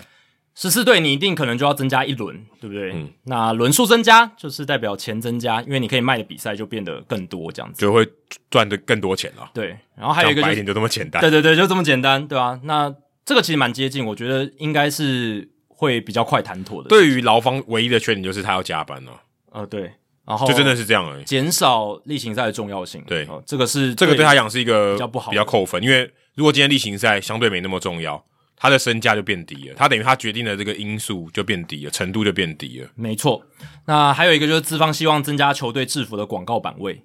然后劳方基本上也同意了，就所以跟 NBA 一样啊。对这个是趋势。虽然大联盟撑了这么久，对不对？嗯，他中华职棒领先全球，绝对啊是但但这样讲不对啊！你看那些什么加勒比海那个才夸张欸，也是也是，不过中华之邦也有一段时间真的蛮夸张，我们反而是有一种嗯走到以前的感觉哈，就是走现在其走实到大联盟以前的现感觉在其实也是有广告，还是有，还只是有只是做的好看很多。好看很多，而且我觉得是版位真的减少也很多啦。以前真的是整件球衣都是版位，我觉得应该要在量跟值的中间要有一个平衡点，取得平衡点，就是 OK，你你少一点广告嘛，卖贵一点嘛，对对对对不对用贴那么多，不做好的更有看。质感，对不对？对然后，而且其实对厂商来讲，他如果做在球衣上的广告还能够变成商品卖出去的话，那也是一件好事。哦，而且对不对很多历史的照片都会有那个对啊广告啊，因为以前你贴成那样，你要卖球衣真的卖不出去。那现在有一个平衡点之后，球衣好看，那厂商的这个 logo 在上面卖出去也呃也也不错啊、错。对你花钱还买广告，那现在大联盟预计也会加这个广告版位在上面，我们就来看一下，诶、大联盟他们要做这件事，他们可以加的多好看，还是其实也很丑？但也不确定这会不会一定会发生，只但是目前好像有共识。对，这个是有共识的，对对，但不知道劳资协议签订的时候长什么样子，对所以还需要再多做观察搞。不好不是今年，搞不好有明年可能的啊搞歌不好啊，搞不好还明年要讨论一下，定一些规矩。嗯，那接下来就是看说到底什么时候封馆结束，这个是我相信所有人，包括我跟 Adam，还有所有球迷都很期待，到底什么时候封馆结束？而且像今天超级杯刚打完，一般超级杯刚打完了、所有的棒球的这个粉丝团或是 Instagram 的账号都会发一则，就是棒球季现在开始。嗯对，现在换我们接管这个战局了，对，是他要开始了 The。floor is yours，对对对就对是对舞台给你表演了。当然 是 NBA 球季还在进行啦，但是他们不是下，他不是开打的、啊，他们是对对对 next，他他已经在，他已经对 ongoing，他们是正在进行中。那棒球等于是承接这个对对对 NFL 赛季的结束。下一棒，对对对，但现在哎、诶下一棒还没有就定位， 跑跑者还不在赛道上嘞，还跑者还在旁边那边热身这样子，就不知道到底会不会出现，不知道所以有点热多尴久尬。真的很尴尬。所以 The Athletic 这个网站它也有一篇报道，非常长的一篇专题报道，就在讲说封馆之后的春训可能会长什么样子，封馆结束之后这个春训可能会长什么样子，因为其实是会蛮可怕的。我觉得就是前无古人吧，也就也没有人经历过啊。N F L 之前有，可是棒球就真的没有，因为棒球之前结束其实没有像现在那么夸张了。那时候队伍数也没那么多，而然后且，嗯可能影响的范围也没那么大。对啊，现在这个时代就变得比较不一样了，对不对？就是跟二十多年前大联盟罢工，呃，球员罢工那个时候，真的年代也不一样，也不太一样，对啊，所以这篇报道里面就想到四周内要完成一切，所以会变得很赶，可能会陷入混乱。而且我们刚刚讲春训的比赛有可能会被 delay，会减少，那这个会让球员的受伤风险增加。这这我觉得可以直接确定。这个 Ron Manfred 他在记者会也有讲，他说球员也需要足够的时间，他们的研究指出了，就是球员也要足够的时间打比赛，才不会造要成太多的开受机伤，啊，要花一点时间暖机。你看二零二零年就知道啦，这个已这不经有用，潜力在了，这不用想象啊，这已经有潜力可以看，而且有给你看资料可以看嘛，就是对受伤确实是增多的。对啊，因为你这个球季不知道什么时候开打，他准备还有很多人还没签约，他不知道该不该准备。然后他原本可能他的 routine 也变了。如果今天他是老将，第一方面他本来受伤风险就比较高，第二方面你打乱他的 routine，他受伤风险又更高。如果今天是菜鸟，也许还也许就算了对，他搞不好适应力还比较强一对点。啊，而且我们讲的不是说那种什么奇怪的意外，我们是讲那些什么软组织的受伤、肌肉拉伤那些东西，那种东西就真的跟所谓的准备不足，或者是跟这种你刚刚讲 routine 例行公事改变对会有一些关系。他不是什么啊撞被出生球打到啊，或是被说什么家狗被家里的狗咬啦，或者什么对，不是这种，不是这对种，不是应这该种不是这种，呃 random 的，不是那种或 random 者。说不是外力或意外受伤的，对，它是软组织受伤是真的有增加很多拉伤啊，什么嗯肩膀拉撕裂伤、啊撕裂这种种的。对，那除了这个以外呢，数百名的自由球员要在短时间内一起急着签约，可能就在封馆一结束的那一刻，可能就开跑，非常可怕哦。应该会一起开跑比封馆之前那一系列的自由球员签约还更夸张，绝绝对是因为没有签约的比有签约的多。对，绝对是有过之而无不及啦。因为你看大咖的，就像 Freddie Freeman、Carlos Correa、Trevor Story、Chris Bryan，哎，Chris Bryan 我都快忘了，他其实也还没签约。Clayton 嗯 Kershaw 其实也还没签约，还有日本要过来的铃木诚也，嗯，也有很多球队想要他，也还没签约。那 FanGraphs 的这个 roster resource 这个资料库，它就有列出一百九十九个大联盟自由球员。一百九十九跟 Tom Brady 很有关的怎么说？ ，Tom Brady 选秀顺位第一百九十九。哦，第一百九十九顺位，当年是被蒙特罗博览会，哦，没有没有哎、，这是 NFL 的，对，哦，我以为你说棒球的他的选秀顺位超后面，但他被蒙特勒博览会选到也是蛮后面的，哦，第五轮，第五轮，第五轮，哎，搞不好比他美式足球还前面呢。对啊，应应该应应该该第五轮应该比他美式足球还前面。应该是啊，因为那时候也才二十几队而已嘛，对对啊，第对啊一百九十九顺位在 NFL 真的很后面的，真的很后面啊，很后面，真的就没有人非看常好。他。那有一百九十九个大联盟自由球员，然后小联盟自由球员我们还没算，小联盟自由球员有四百二十四个，所以包括林子伟，对，这代表什么？有六百多个人要在封馆宣布结束之后，到春训开始之前，或者是在春训期间要进行签约。可能只有红海集团在中国还有 办法，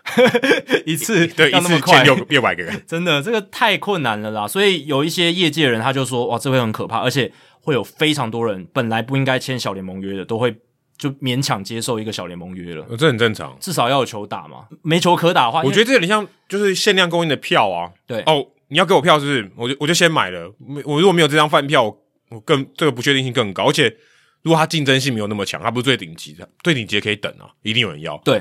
他就不确定有没有人要，他就赶快啊，有有就先拿了啊。因为我们刚刚讲那些边缘的这些，可能四百二十四个这些小联盟自由球员，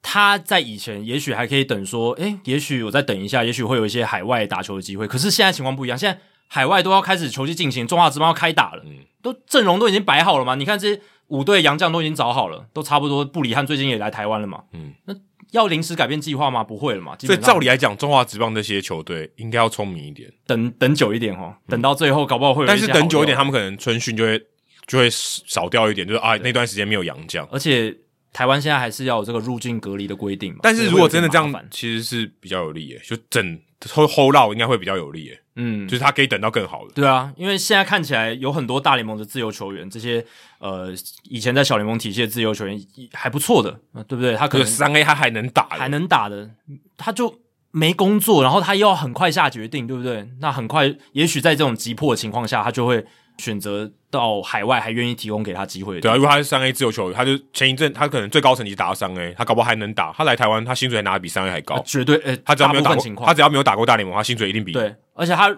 如果以前有大联盟资历，他就是外国职棒给的这个薪水也不会太差，对，他可能比三 A 差，呃有有可能但是他有可可能选择要啊。对啊，他就说哦，差不了太多，我去。至少有表现机会嘛。他在三 A 可能不一定有机会啊，对啊，啊嗯所以这个就是一个蛮特特别的现象。然后还有一个就是有很多球员他也要谈延长约，那以前浩整以下整个冬天可以谈，或者到春训还可以谈，但现在时间被压缩到四个礼拜，甚至更少。然后你就要谈这个延长约，甚至可能就不谈了。像 Aaron Judge，Aaron Judge 今年是他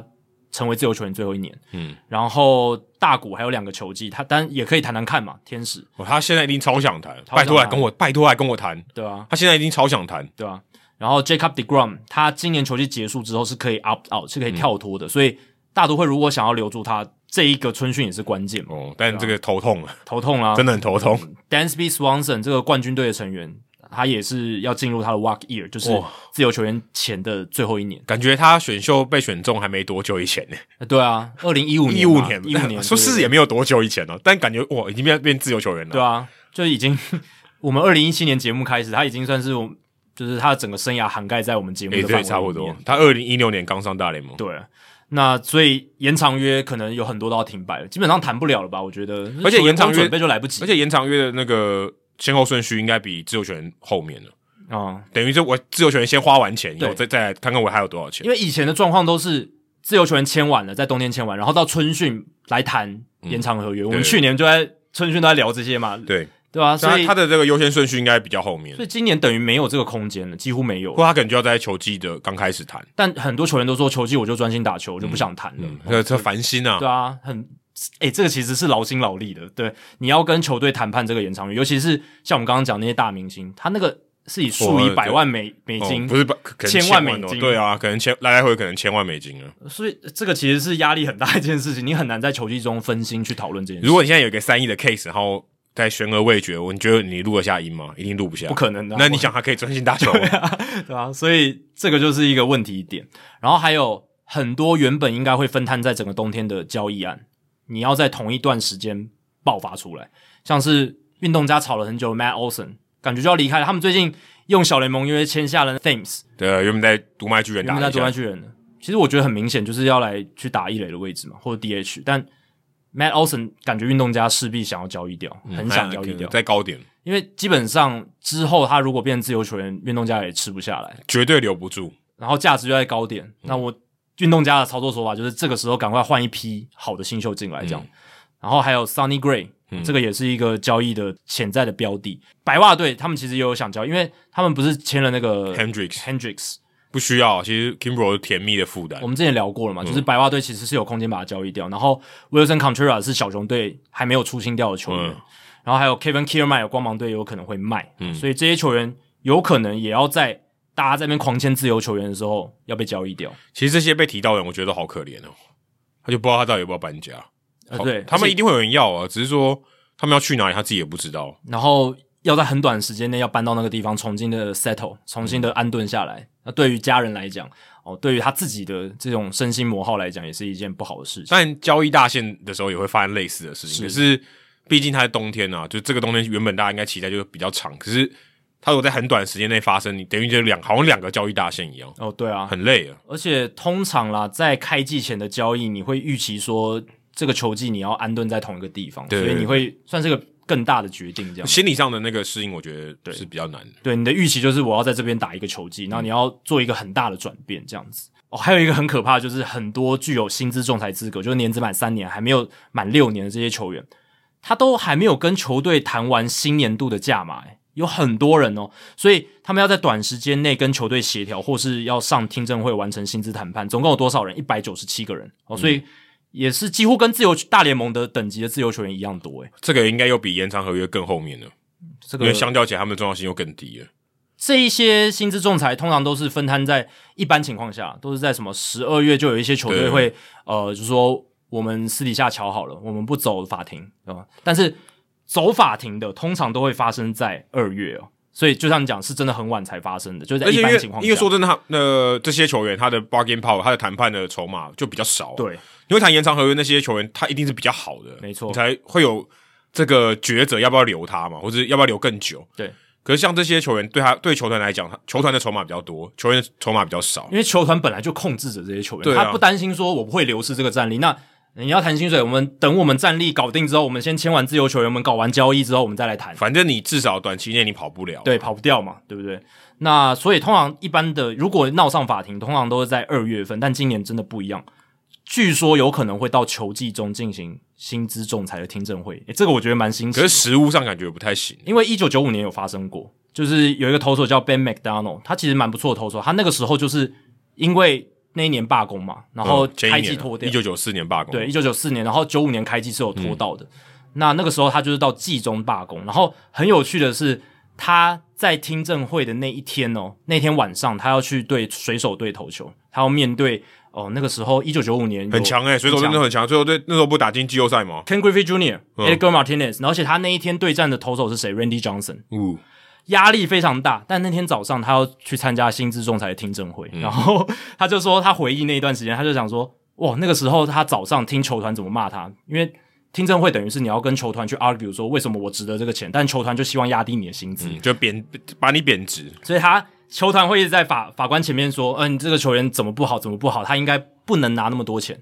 诶，结果在晚上开打比赛开打前，然后球团又跟他说，诶，你要好好加油 去打今天的比赛，所以就是很有趣，同一天发生这样子的事情可。是在商言商，我觉得也是可以理解。是啦，对啊，你如果就是把这个看得非常的透彻的话，所以如果他站上法庭，然后球团讲他好话，这很奇怪。这超不合理，那超干不合嘛理站上法庭？对，但对 Ben McDonald 那一次比较好的是，他赢了仲裁，哦，拿到了四百多万年薪的薪水这样子。 OK 但是这次有发生过，所以有可能今年在例行赛进行的期间会有薪资仲裁， 那 对球员来讲很辛苦。很辛苦啊。诶、你看我刚刚讲 Ben McDonald，虽然听起来好像轻松写意，但其实过程应该是很痛苦的。等于你早餐吃麦当劳，晚餐也要吃麦当劳。呃，对啊，而且其实薪资仲裁也不是说听证会那天发生完就没，他们是前面有很多的准嗯，备、嗯有很多，前置作业你。要准备很多资料，你要准备怎么样跟球队进行这个攻防嘛，嗯对吧、而且对于球球员本身的心灵来讲，其实一直听到球队讲你的坏话，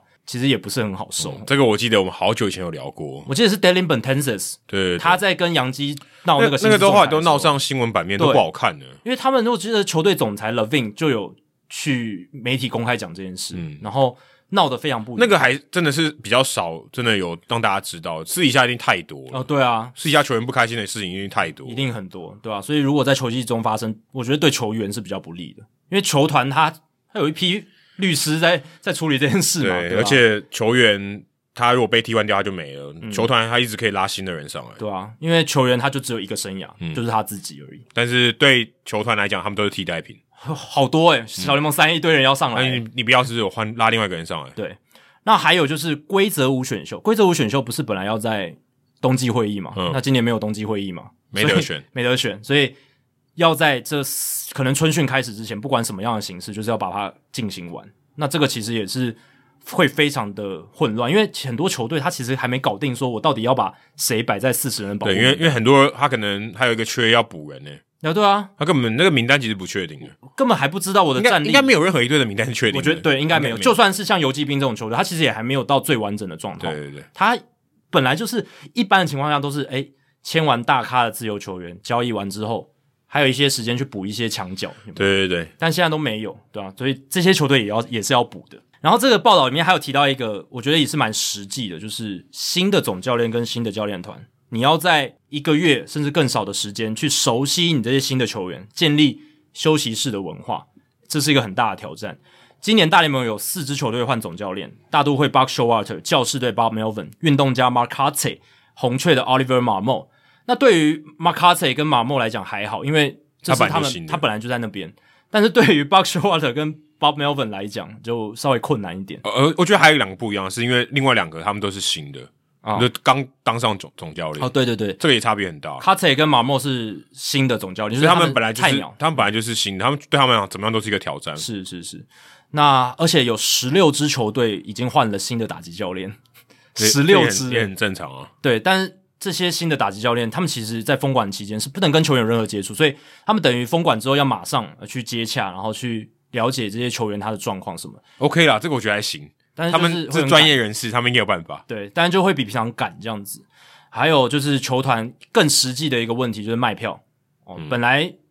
球迷可以好整一下，在冬天决定要不要买票啊，季票持有者思考说要不要续约啦什么的。诶，现在都要等到封管结束之后才能来进行。现在卖票不知道可不可以直接卖哈？现在好像没有诶、欸因为我看他的报道是写说，这个封管一定会影响到这个票房的销售，就是、嗯哦，可是你不知道有没有，你不知道有谁啊？可是我觉得票应该还是可以继续卖啊，等于就哦像说，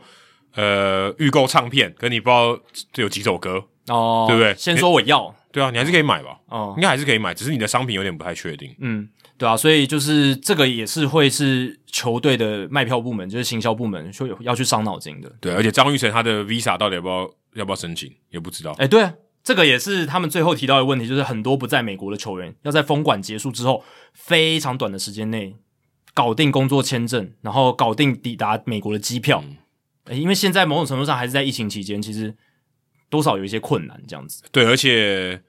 对他来讲，他都不知道什么时候要离开啊。啊对啊离开他的母国有点怪，感觉很奇怪、欸对啊，签证的问题、机票的问题，然后时间点的问题，就他你说问张玉成说你什么时候回美国，他也不知道，他现在也不能联络别人，对啊，而且他连问都不能问，他连他也不是不确定的，对啊，他连问都不能问。这牵扯到的不是自己而已，还有自己的家人，对不对啊？你到底什么时候要一起动身？要怎么安排这些时间？而且国际球员超级多，超级超级多的，只要他只要没有有住在美国，超、对啊真的超级多。大联盟很多国际球员啊，现在越来越多了，对吧、虽然说封管期间小联盟不受到影响啦，就是小联盟球员应该还是可以正常的去运作，不过。大联盟球员真的就是比较辛苦一点嗯啊，在这个情况底下，所以哇，在封管结束之后，大家可以预期的是一连串疯狂的一些情况，这样子、我们会不会念签约的名字可以念一集，哦搞不好可以哦，就只念 transactions，然 后我们甚至这一集就这一集就念完 ，了没办法聊有没有？就是只只用唱名的而且其一实个一个报 下来。那些球员搞不好都是还蛮重要的，就是我们刚刚讲一百多、一将近两百位的大联盟自由球员，我们讲的不是小联盟自由球员，是大联盟自由球那员，每一个念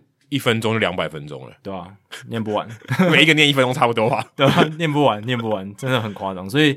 哇，我也是觉得有点可怕，有点皮皮臭啊。那一段时间的一个不情况会，你要感到开心啊！对啦这是多千年一遇 诶、欸。也是，那、搞不好不 一定，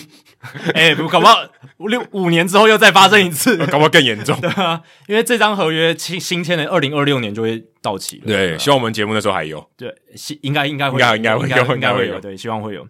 还有就是一些新闻，就是周边的新闻，我觉得蛮有趣的。就是封管期间其实没有大联盟的药检啊，这个其实是这好像有预期到，啊预预期知道，只不过这个礼拜有新闻出来去，然后讨论这件事，然后有一些媒体就在分析说可能会有什么样的影响，这样子。因为封管期间其实劳资协议没有运作嘛，所以禁药相关的这些检测也停摆，因为禁药的规章就是在劳资协议里面。对，而且对等于说联盟还有球团方对球员没有直接的约束力，特别是大联盟球员。完全没有了。所以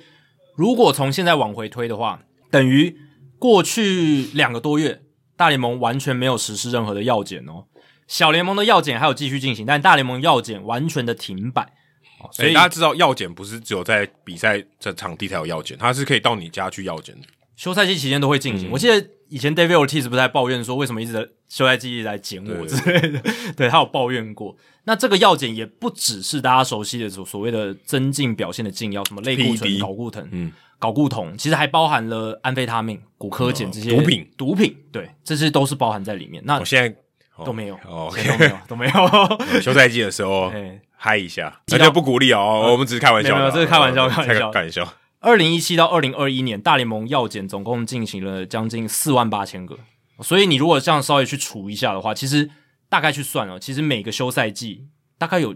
一千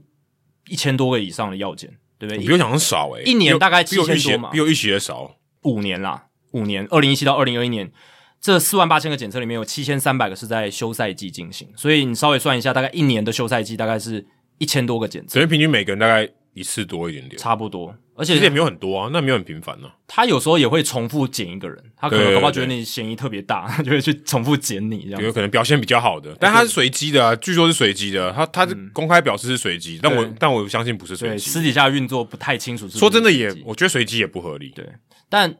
老实讲，你整个休赛季少掉这种一千多次的检测，会不会有些球员不乖？我觉得一定就有，会有啊，一定会有，一定会有对，。因为有检测的时候都不乖了，对不对？ Robinson Cano 对吧、其实还有很多大联盟的球员比较小咖的，我们没有提到的， 也都会被嗯就检。铤而走险了。对啊，所以感觉啊是会有球员在这段时间使用禁药来强化自己的身体素质，想说反正等药检开，就是封管结束、药检开始的时候，那些物质已经排出去了，然后他的身体已经变强壮之类的，搞不好还有，也搞不好还有啊，所以是铤这而个很走难险，对，这很很难难说。讲。当然，他有可能吃很多利尿剂，可是利尿剂被捡到也是也会啊，也是也会被会抓啊。的。 Robinson Cano 好像就是利尿剂吧对，他是利尿剂的对啊所以还还是有这种东西，就看你看你敢不敢赌啦。对说真的，如果他愿意赌，其实也我觉得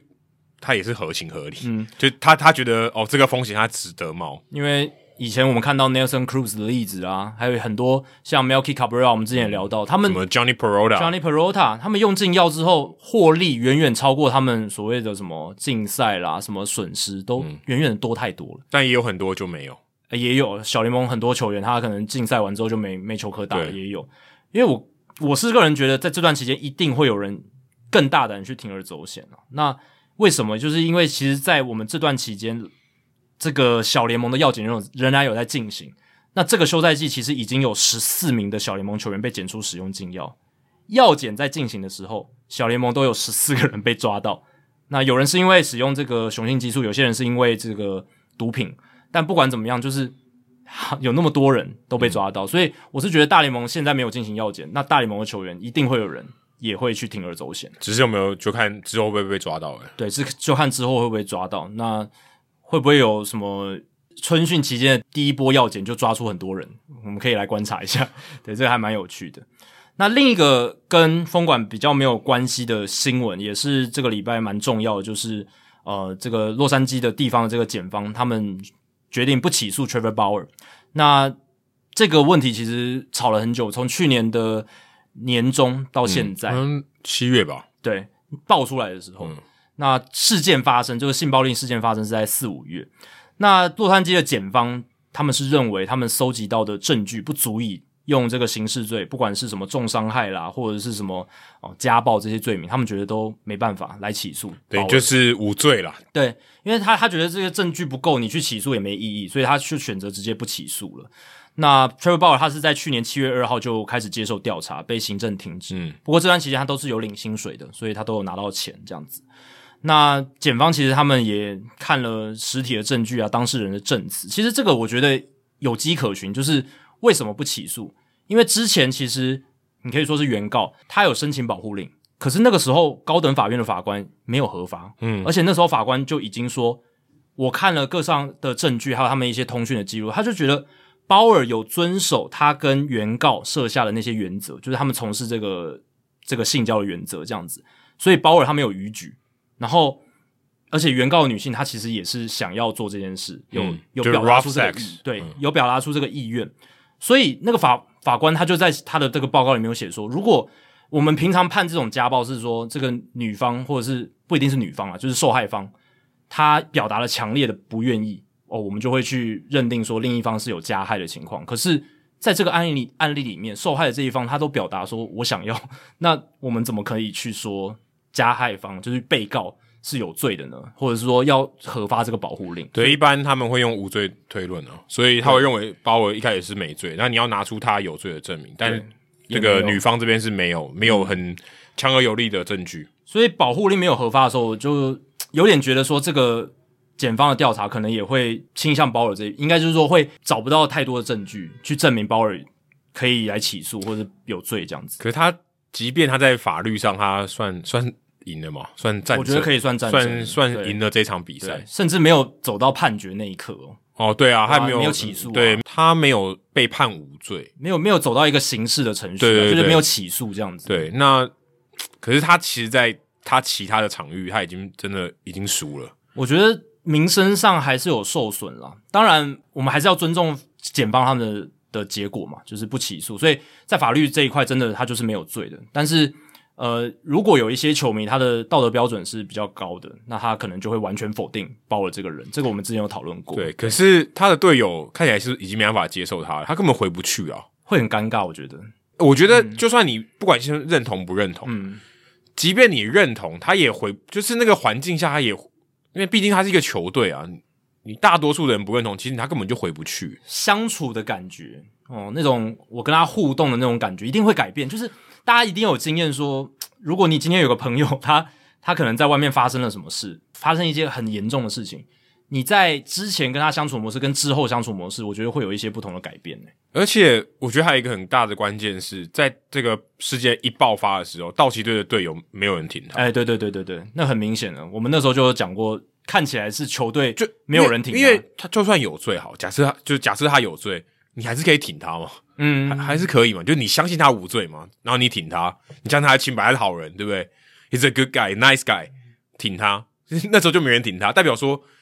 你你是死是活，这些球队这些球员都不管了，就是感觉球员或者球团都是想要划远清离界他，限。，对，划清界限，远离他的感觉。从一开始给我们的感觉就是这样子。那你怎么回去？你即便你回得去好了，就是于理你回得去，对不对？合约还在吗？道奇队敢要你吗？球迷敢接受你吗？球你的队友敢接受你吗？因为如果要说大联盟有任何一支球队跟一个球员签了三年一亿零两百万美金的合约，而且还可以选择说我认赔杀出的，应该就只有道奇队，因为他们有钱到爆， 对不对？呃，保尔今年的年薪好像是三千多万，三十二个 million，对对对，三千两百万美金，所以道奇大可说我这三千两百万我就丢到水里，我我或就者他交或者交易啊我，就对就不或者他不啊给就出贴赛钱贴钱交易嘛，对吧、啊可是很难、欸，直接买断他的合约也可以吧？对不对？就我我我薪水都给你，但我不让你打，哦哇，那更惨，那比交易还还亏诶、交易还可以拿到点东西，但不一定有球队会要他嘛，对不可对？是很尴尬欸很难交易耶、对，不过这个还有一个关键是，虽然法院不起诉，不过大联盟官方还是可以根据自己的调查来对鲍尔进行开罚或禁赛，嗯，等于大联盟有自己的一套法律啊、还是有的。嗯但尴尬的是，因为现在 现在在封馆，那这个家暴跟性侵害防治的条款也是在劳资协议里面的，嗯所以这件事情也是要等到封馆结束之后才会有进一步。哦，大联盟现在还在调查，但是如果要开法，要进行任何的惩处，都是要等到封馆结还有束。调查也是啊，对，而且现在但好大像大联盟是说他们正在调查，可我是也不可知是道那个鲍尔可以不配合啊、嗯哦，对啊，他可以对啊不，配合啊、而且他说我现在封管了，我没有这个义务啊，没对不对错我我你都没有叫我去上班了，为什么要接受调查？对，而且就算之后封管结束之后，大联盟开罚，不管竞赛多少场，鲍尔也可以去跟球员工会合作，据理力争，上法院说，诶，法院这个刑事罪认认定我无罪，为什么大联盟他们可以这样子对我裁罚？他可以去进行一个仲裁，这样子，嗯，所以他在仲裁上他是会有法理上的一个站得住脚的地方。而且是一个优势，他这是他这个牌他可以打，绝对可以打，所以能不能真的开罚的成也都不一定啊。如果就算大联盟觉得他值得竞赛，也不一定竞赛得了，对吧、所以他就这个是一个说真的，他关就键是无罪，嗯，你要用什么标准判他禁赛？我觉得都但之前都有点怪。像 Aroldis Chapman 他也没有罪啊，但是他还是被禁赛了，对，这也是、哦可他有拿枪啊，对。可是这个这件事情也闹得蛮大的嘛，就是包了这件事情，社会的关注是蛮蛮对，大可是对大联盟来讲是一个很大的形象的伤害的。是，对，因为社会的关注非常非常高。对，而且他是一个大咖的球星，所以这个这个影响是真的蛮大的。然后鲍尔他有在他个人频道上马上很快的很很像他的风格，马上发出了影片哦，强调自己的清白，然后也有在说他跟那个女的就是合意的情况下进行那些东西，然后过程中都有遵守这些规定，所以他是在说就是原告他有很多不实指控啦，嗯，然后而且好像据说他说那个照片都对都是假的，他根本没有造假伤口。对，他说女方离开他家的时候，根本没有照片上那些伤口。对所以他甚至觉得对方是有这个伪捏证造对对伪证的感觉，这样子。对，所以这是鲍尔比较符合他风格的一个行事作风，就是自己来跟球迷讲到底是怎么一回事。而且那个影片我觉得包尔很厉害欸耶。我我们先不管他发发生什么事，他那个影片大概不到十分钟吧，他一刀未剪，欸我有特别注意，他一刀未剪，我觉得非常厉害。可是他大部分影片都一刀未剪啊，就是他对，可是今天他是一个这么正式的，哦对啦，嗯，就等于法律相关，对，而且他呃基本上没有说错话的空间，然后他可以，当然他他有停顿，就很自然的那种，可他十分钟他可以一次讲完，将近十分钟，我个人觉得非常厉害。我之前看他影片，我一直觉得他的口条、他的这种表达能力，真的是一等一中的一等一。但但讲他擅长的东西，我觉得很很合理，很正你常。我觉得也很难，一般人要讲对自己擅长的东西但讲成那样但是都很难。这个很难，这个很难，这个他对完全没有剪辑，我我我个人佩非常佩服。但我觉得这也可能跟他这半年多来都一直在讨论这些事情，就是说他自己私底下在跟他的律师，哦可能在跟他的也讲过很多对，遍讲过非常多遍，就是我们要怎么做这个攻防什么的，你该做什么事情，他可能也 rehearse 反复练习了很多遍之类的。但你不得不说，他在镜头前面真的，他真的是吃这一个这种 YouTuber 的料哦而且他有点有点屁啊，啊，是啊他是在啊影，影片里面有点拽拽的那种感觉，对，可是这也是他他他也一贯的风格啦。呃，某种程度上，我觉得他很真实，在是在这个情况下，至少他是做，他是他表现出他最真实的一面，他也没有说啊，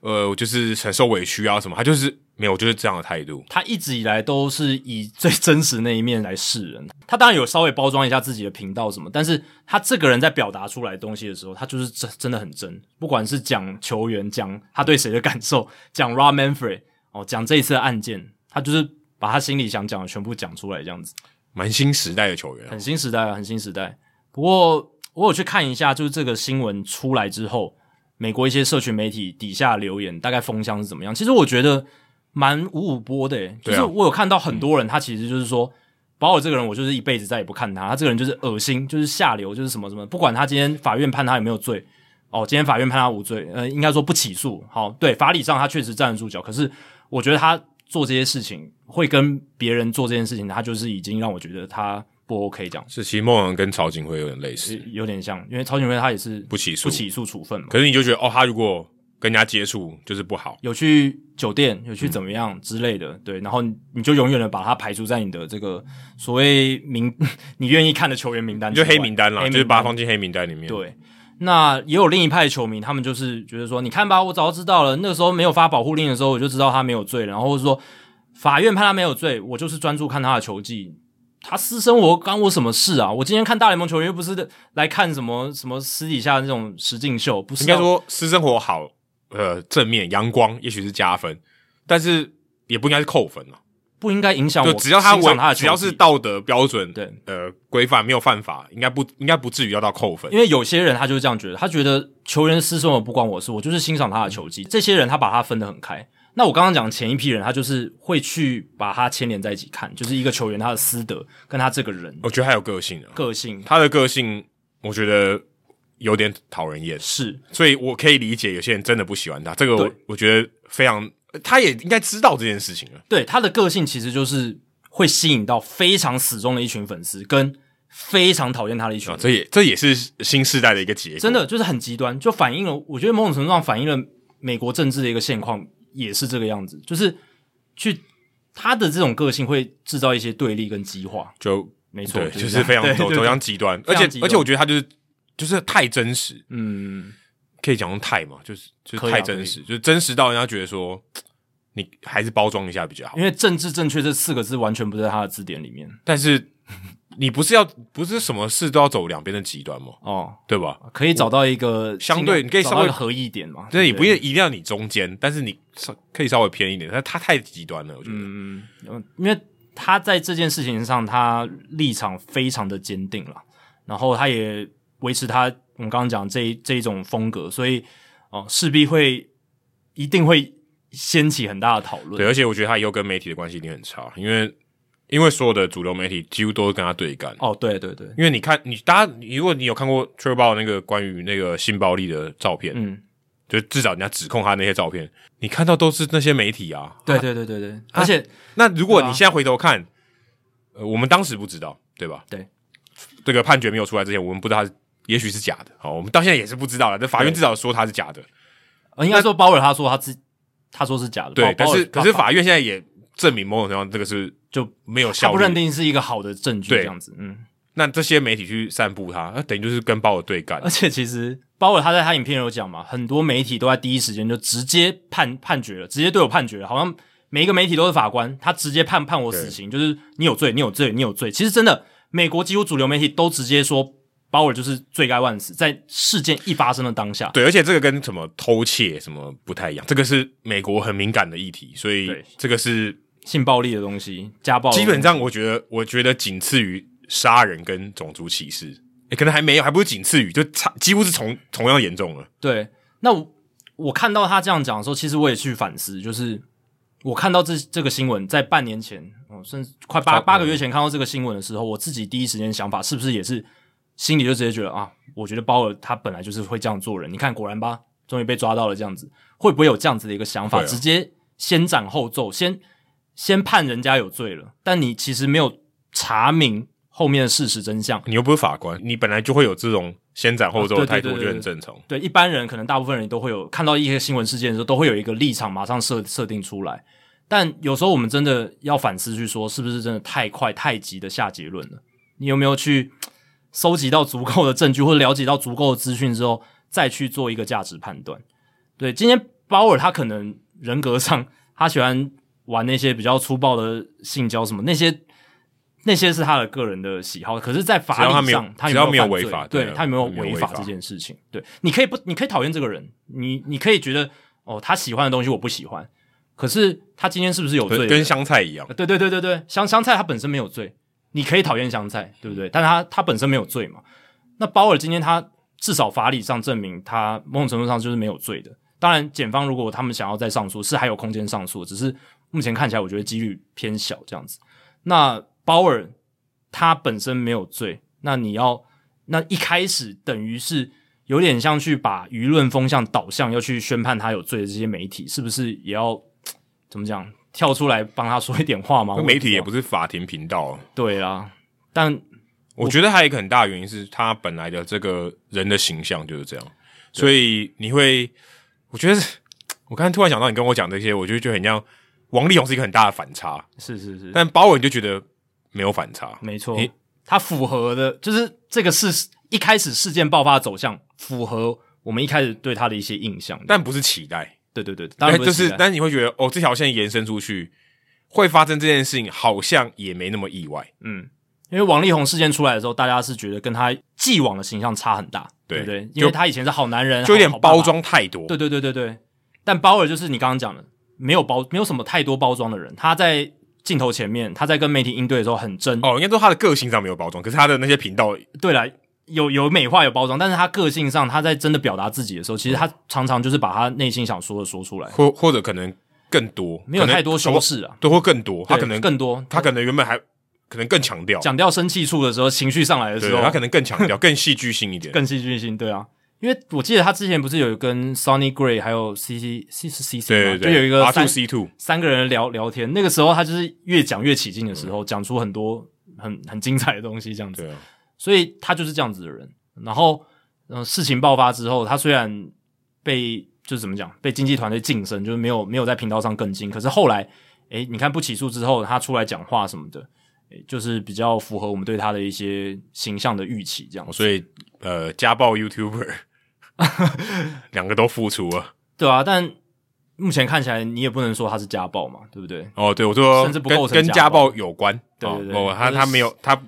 被判无罪，但是这件事情本身是家暴有关的。就基本上他就是喜欢玩 SM 的一个人嘛。 你你讲白了就是这样子嘛，对不对？对啊，而且他他也没有结婚，所以其实基本上没有违法。某种程度上来讲就是没有违法，而且这是两人合意的情况下，所以老实讲他某种他其实是先被先远跳，有一点，有可能有一点，因因为为因为如果他对方不知道他是保尔，我觉得也许或或许他不会这样做，因为包或许尔或许就会这个和解了保尔团队的立场一定是觉得这个女的就是要敲诈敲诈，嗯对对对对。那我是觉得，你看大联盟这么多的球员，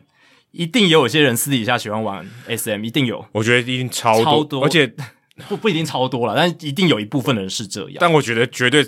绝对比你想象的多，我觉得我觉得一定超过，那保尔今天他只是这件事情被公诸于世，而且他感觉，呃，就我刚才讲的，他的那个延伸的线，你最不觉得意外？对，那我其实我也我也想自我检讨，就是说我其实在去去年那个时候在谈这个新闻的时候，我也是觉得，诶，可能鲍尔应该职业生涯就结束，或者是啊我觉得还是他会、他就是会污点。可我我也去检讨，就是说，也许以后在看到类似的新闻的时候，不应该哦、这么快的下断论，这样，这是我自己的一些反思。可是跟那个汉利克的事情有点像，哦，有一点有一点类似，就就看你怎么，就我我觉得，嗯，法律上也许他 OK 无罪，就是清白，可是这个球界我觉得会默契封杀他，嗯，但汉利克至少在至少在大联汉盟利，克那个是不是有起诉啊？我记得对对啊，是有他起有诉，他就无，我记得他无罪，但是他至少证据上是足以到起诉的这个部对分，对啊，而且他那个受害人的这些说法比较可信度感觉比较高一点，就是相相比于这个案件，我觉得是对对，但这件事情就是会让人觉得说，其实谈一个球员的时候，你要怎么样看待他？你要只关注在他的球技，还是要把他整个人看进来？那我是觉得不可能只看因为涉及到你雇佣这个人，然后他也要跟其他人互动，不可能真的只看他的球技而已。因为我们以前聊很多球员，他的一些个性会影响到他的生计嘛，会影响到球队要不要签他，要不要队友喜欢喜不喜欢跟所他互以你动，就心理素质，心理素质这些东西，所以我是觉得也很难完完全全的切割。但今天我是觉得鲍尔他法理上没有罪了，那这些球队道奇队会不会给他机会？那球迷呃会不会给他机会？然后大联盟会不会接纳他回来？呃这个就是可以接下来继续看的一个重点。对啊对这个，你说真的，如果他一个这么顶尖，至少在他发生这个事情的时候，这么顶尖的投手，以球界的角度来讲是很可惜了。哎、真的、啊、真的真的很可惜因为我们之新闻刚爆发的时候，我们就不断的强调，其实如果他今天这个人才就再也没有办法回到大联盟，其实是可惜的一件事情。对，对于嗯棒球的发展是可惜。因为他不只是对球技上这些，你说转速，他甚至有个包尔单位是以他命名的。然后他在这些棒球科技的进步、棒球技术的散布上嗯面，他扮演重要角色之外，他在这一个个人媒体的经营上，一个球员，大联盟棒球的球员要怎么样经营的媒体经营到那么成嗯功，他也还是一个很树哦好立一个典范，对，树立一个很好的典范非。常好的典范。所以我是觉得，如果他这样子的人才，呃，因为这样子的事件，然后呃再就是被永远的封杀，确实是有一点可惜的。但很很有可能在大联盟，我觉得非常有可能，他可能要到海外讨生活。因为到目前为止呢，Roberto Osuna 还没有工作，对啊，那他之前就是因为家暴的关系嘛。那而且我们之前也聊过说就是这几年的，你可以说是政治正确的一个浪潮也好，或者是美国社会真的对家暴这件事情对越发的敏感，但是我觉得要重视是很对的，对其实是好的发对，展是。是好的发展。那这个意识抬头高到说，你看 Roberto Osuna 现在找不到工作，以前可能你看像 Arodis Chapman 还有工作嘛，现到目前为止还有，但是那那个是五年前，因为这个其实家暴与性侵害防治条款是我记得是二零一五年才开始，就是那个时候很晚，其实很晚才开始。那一开始或许有一些球员还是会被接纳，已经被禁赛过的球员还能被接纳，可是 Osuna 已经没有被接纳了。那保尔这一次，我们就看这些大联盟球队他们要怎么样来做反应，会不会接纳他？好现在开始有点期待，会不会有机会翻译他的传记， 应该会很精他彩，的自传而，且他一定会自己写，他不会假别人之手，他一定要自己写。我觉得对以他的个性来讲，很很有可能，很有可能。搞不好他在还没退役之前就写了。我甚至觉得他直接就是一个人在镜头前面讲自己的个人传记都有可能。哦可是不一样啊， 对传记的话不可一样以不一样可以用卖的，所以对那个效果跟 YouTuber 就是拍影片还是不太一样。因为他真的是集一 切争议、集一切发展的前沿于一身，有没有？真的是很充满话题的一个人物啊，对，但就是话题未必都是好的，不一定是好 的。对对啊，哎，我所以觉得是很可惜啊。对啊对啊对啊，所以嗯、呃目前看起来我自己不知道哎、我自己是喜既然法理上已经给他了一个算某种程度的清白，那我是觉得。我个人是觉得他可以回归赛场了，我自己是这样觉得，但这不是我说了算， 是道奇球团、大联盟整个业界，还有他这些同才，算是整个集体说了算哦，愿不愿意去接纳他，嗯，以大联盟球队以往的经验，我觉得很难，很难哦。我觉得很，我觉得非常困难。嗯，所以你是对于他回归大联盟赛场是不乐观的。对，那 Roberto Osuna 也没回来，对两个没错 Osuna 虽然拼我法觉得不一样，但是但呃说真的啦，他们还比较小咖一点，但也也是很很有名的，也是明星球员。可是跟鲍尔比起来，鲍尔这个树更大，对树大招风到一个，你如果你如果把他纳入麾下，假设你不管从道奇队签过来，或是交易过来，那个公关问题你都受不了了，那他们怎么会愿意冒这种风险？因为你想哦，Roberto Osuna 他最后一次在大联盟出赛才二十五岁，他那个时候算是巅峰诶、他在被就是怎么讲被封杀之前，他前一年二零一九年是在太空人拿下三十八次救援成功，防御率二点六三，是算是全联盟数一数二的终结者。对啊，这一种选手，你到任何一支球队，就算他没有终结者的需求，他都是一个大大的加分。他在牛棚里面超强，他他三振能力很好，而且他控球超好，他生涯的 BB 球一点六，非常非常好好，而且很不容易被打全垒打，所以他是一个非常非常有价值的球员。可是没有球队要他。二零二一年他没有在大联盟留下任何的出赛记录，我觉得这个是透露一个非常非常大的讯息。会啊，这这告诉你，马塞尔苏纳也是一样，也是一样啊。但嗯他虽然是跟勇士队签约，他没有他没有下家的问题，但他现在有没有也也回不来啊？对，就是竞赛完之后，勇士队会让他回去嘛？对，也还也还没有啊，对也没有然后下文。还没有下文嘛？那哎，他竞赛有确定几场了吗？好像好像有有判定下来我吗？记得有，好好像有，但但我不确定，要可能要查一下，我们可嗯以、之后可以来聊。但呃，他的案例也是一开始好像很严重，但后来发现没那么严嗯重，因为他我们一开始报道出来，好像觉得感觉就掰了，就是他有什么去掐他老婆的脖子啊，而且有影片了，有影片什么。可是后来法官去就是去看那些证据之后，发现其实没有到那么严重了，所以好像呃没有那么夸张。可是呃，就是看说现在的风气底下，勇士队会怎么来处理他，搞不好也会选择 maybe 直接释出。可是他才刚签一个大约，对啊，也很亏难，。我觉得很难。那对啊，这就是可能看勇士愿不愿意承受这个舆论的压力，然后继续让他上场。对，嗯这这就是一台湾也这种事情也很多啊，对不对？啊？台湾的做法基本上就是只要有一点就直接封杀了，不是吗？没有郭富林酒驾也没事啊，对，对啊，还是是这不一定呢。是不一定。可是大杨部分家伟就直接被掰啦，对啊所以大部分的案例是直接掰掉。然后我觉得这也跟台湾球员在劳资的立场上面是比较弱势也有关系，哦因为台湾中华职棒基本上就是老板说了算，在在这个对情境底下，球员工会没有太大的力量。那在大联盟这边，是因为球员工会很强，他们有很好有很完整的制度，所以今天如果马索尔苏纳勇士队不让他上场的话，他其实是可以去申诉的，是是是他可以拿到更多是赔偿是什么是之是类的，对对啊。所以情况差很多。那鲍尔，你看他跟道奇队还有合约嘛？那如而且他的果合约是天价合约，天价合约高薪的，那道奇队如果不让他上场，他可以去申诉，对不对？那就逼得道奇队必须要让他上场。那道奇队这个时候就可能要面临着社会舆论的压力，然后你光想哦道奇球场，如果有一半的人不喜欢他，不想让他回来，那个多可怕！而且只要他出赛到客场，肯定是被虚爆。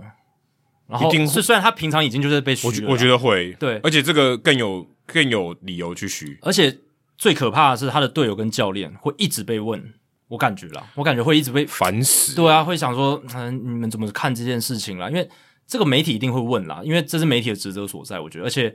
蛮多人应该也想知道，就是鲍尔回到休息区、休息室里面，整个休息室的氛围是怎么样，对不对？啊嗯哎、我们之前去那个印第安人看克利夫兰、印第安人看的时候，他就是一个很孤一狼、个人，对，一个人他没在写东西，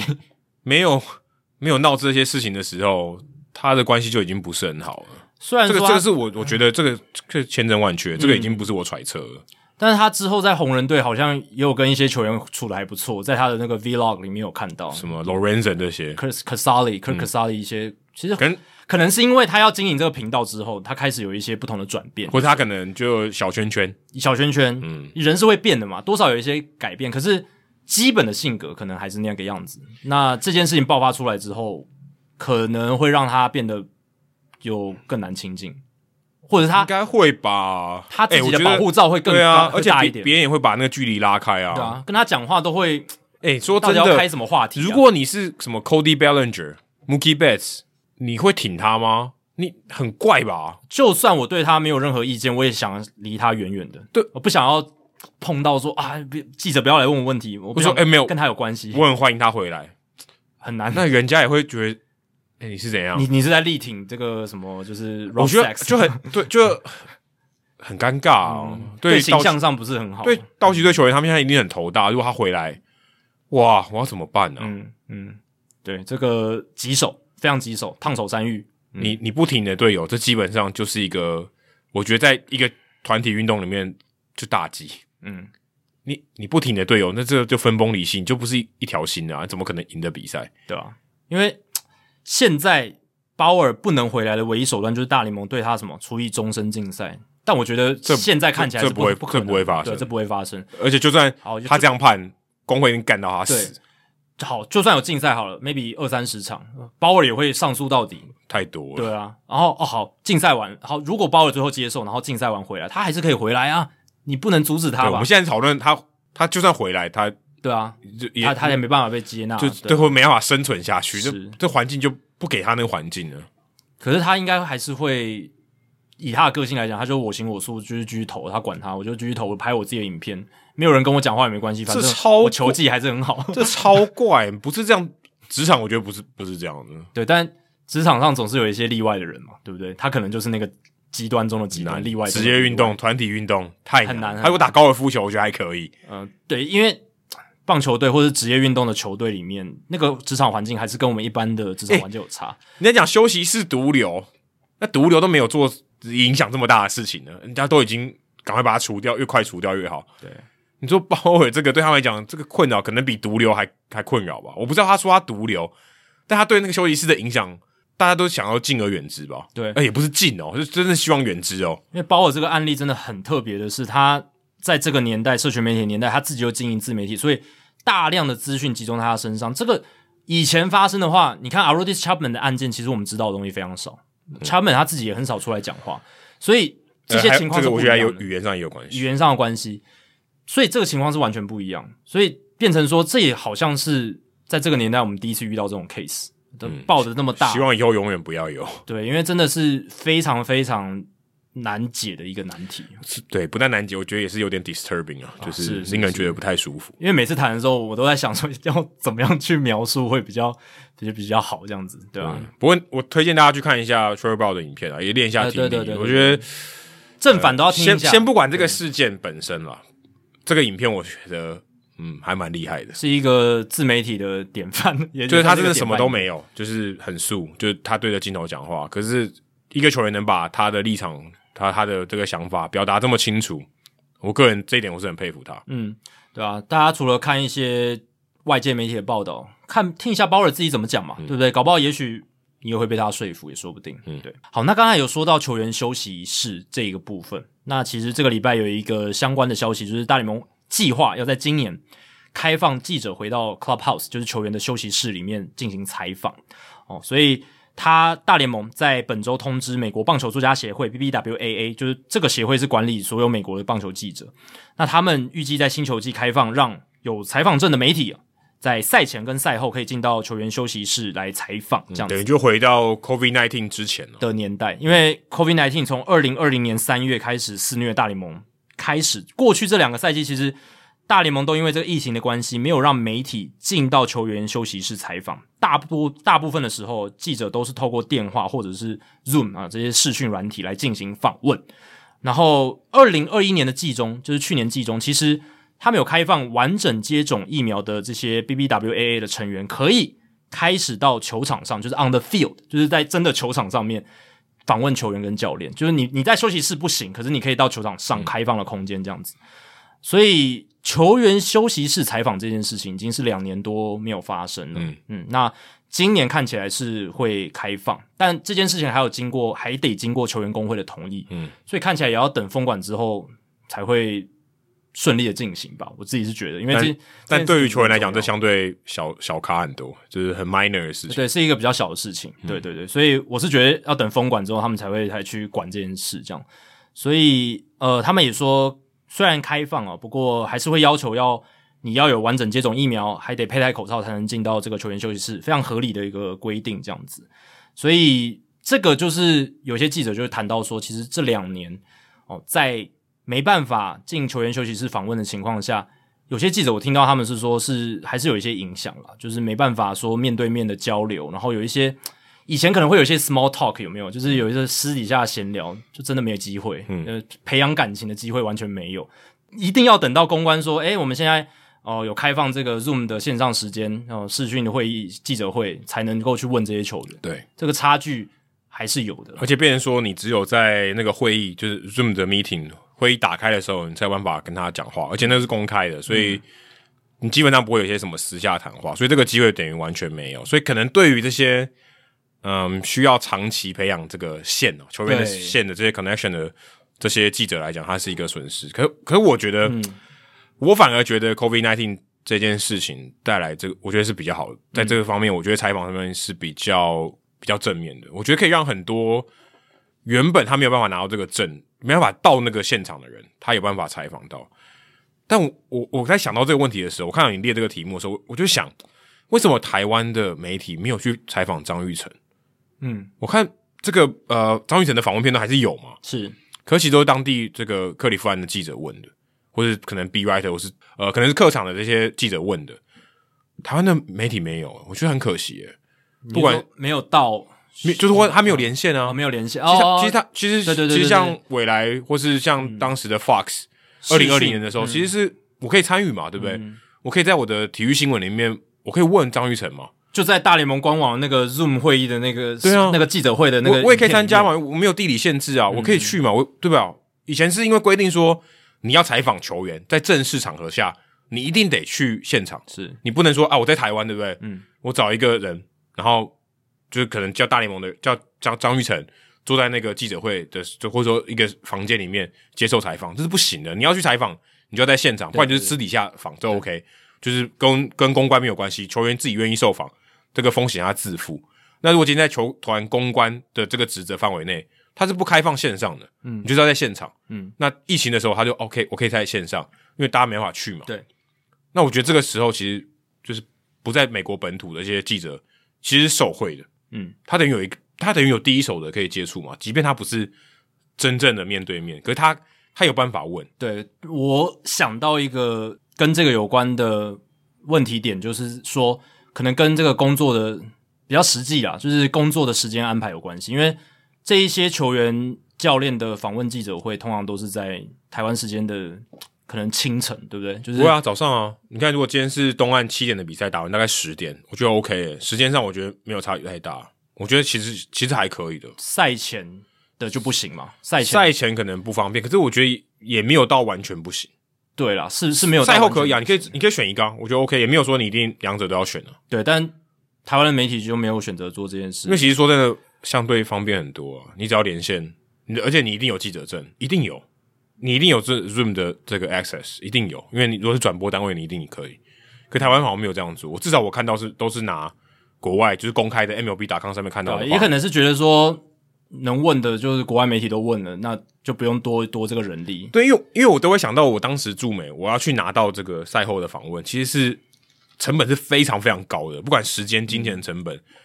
这个劳力的成本，其实都非常高。现在如果你你可以在台湾，你然后坐在室内就可以访问到远在太平洋另外一头的球员，其实是很便利的、很经济、很便利的事情。我还有想到一点，就是说也可能有一些私下的管道就可以问到他们，会不会？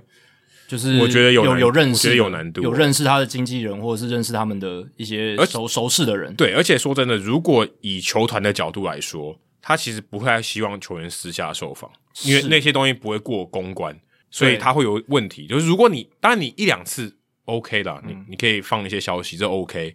可是你很频繁的、很规律的，变成它是一个很 routine 的这样的做法的话，对于球团来讲，它是一个很不好的，因为他你对球员讲话，对不对？我我完全没办法控制，嗯我对不对？你你你如果今天是一个大咖的球员，那我完全无法控制，除非你有一个自媒体嘛，但他一定会有一点约束，所以他当然希望你你可以尽量，就特别是在跟比赛相关的事情，你最好就在我的管辖范围内，好把这件事情做完。对，因为因为在他在媒体公关的事情，他才有 cover 到嘛。对，你如果在他 cover 这个范围之外，他就觉得很困扰。嗯，对啊，我我我只能说，就是觉得这个大联盟他们已经有这些记者访问张玉成，或者是有访问他的内容了，那就不需要再多派额外的人力去做这件事情。不会啊，那我当时去就还是有差啊、我觉得还是有差啊、是有差，对啊，但是就是以大部分媒体的编制，你是代表 TSNA，TSNA 不一样，他就是那个时候就是有你这个特派记哦者、，没有，那个应该算民事哦。啊，对啊因，为那时候其实这些新闻片段访问的这个影片是给民事使用，对，但 TSNA 给你薪水嘛，对不对？呃，某种程度上民事也给我薪水，所以对，应该要但就这样是讲。有合作嘛，对吧、那我的意思是说，那其他像 Fox 它没有这样的编制啊，对不对？那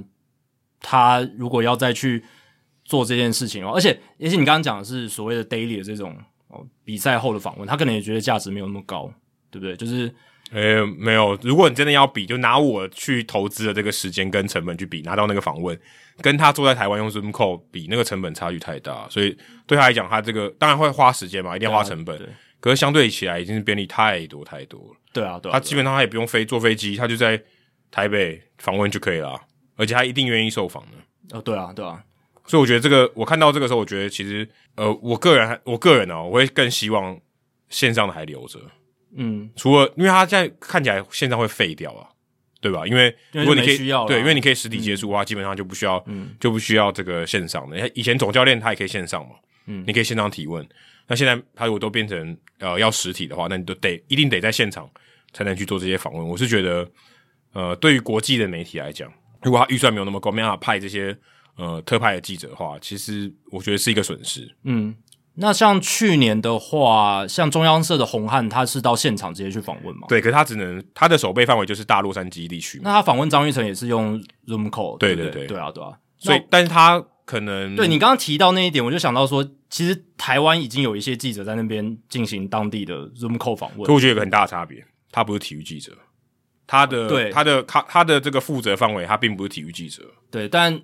well 台台湾在台湾的媒体可能就会想说，已经有媒体在那边 cover 这一块，那他们就直接用有的素材就好，就对啊是可这是样可是红汉不会 cover 张玉成在其他地方打，他只会他在洛杉矶的时候他才会申请。对，所以不是每一场都有嘛，对，但有一个很大的这个细节上的差别是，因为他不算是转播单位，嗯所以他要拿到这个 access 是比较困难。嗯，如果你今天是转播单位，基本上我想大联盟或是球队，他一定会给你这个 access，只是你要不要而已，你要不要对利用这个 access。对对啊，看你要不要利用嘛。那显然是有转播单位的媒体，嗯，以前明视有重视这件事，对，那之后或者是以前的 Fox 觉得不符合这个效益，他就没有做。我会觉得很可惜啊，我会觉得很可惜，因为这个你用中文问玉成，其实还是可以回答蛮多东西的，嗯，只是你在那个 Zoom call 用中文问，这样其他媒体会接受吗？可以翻译啊，他可以翻译，翻翻译会帮他就翻就译，请方翻译对帮对，他翻翻译译会用英文这样翻译，所以这个一定 OK 的，这个一定 OK 的，嗯因为翻译他讲，你问他嘛，他翻译还是要用英文再给大家对听，啊，对啊，其实是一样的，就反是过来一个是英文，一个是中文这样子。对对他原本可能是用英文问他，对不对？对对对然后翻译用英中文问他，他就用中文回答，再用英文翻译回去，对其实其实是一样的，对，所以这是没问题的，对啊。嗯，技术上是没有问题，对，不过至少对于以前常常在休息室熟熟悉那个氛围的记者来讲，这一个开放回去真的是对他们来讲是一件好事啦。那他们也可以去养自己呃熟悉的线，去认识这些球员，那不会仅限于就是线上的这些视讯会议这样子。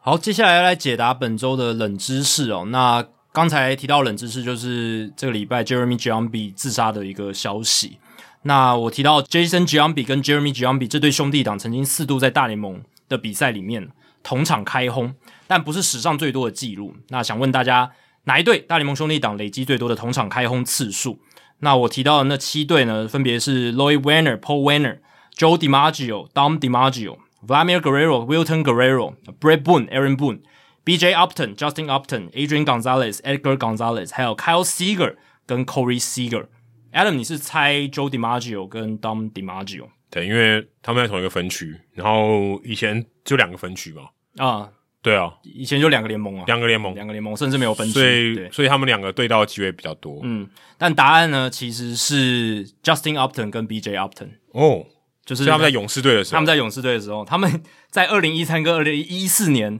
累积了六次的同场开轰哦，哦，因为那时候 Upton 还很会轰啦，他现在也蛮会轰，只是打击率掉很多。但 B.J. Upton 那个时候其实就只剩下全垒打，然后他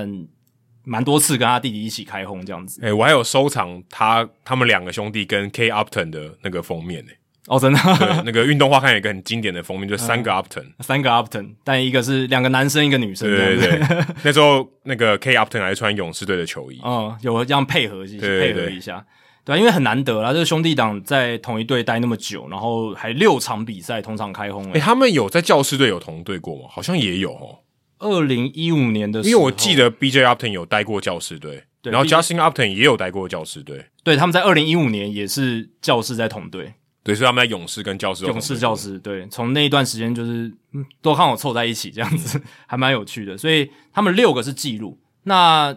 刚刚讲吉昂比四次嘛，吉昂比兄弟党四次，然后像这个 Wilton Guerrero 跟 Vladimir Guerrero 也是四次哦。哦他们以前在蒙特罗博览会队是在同一队这样子，哦，对，所以他们也有四次这样子的记录。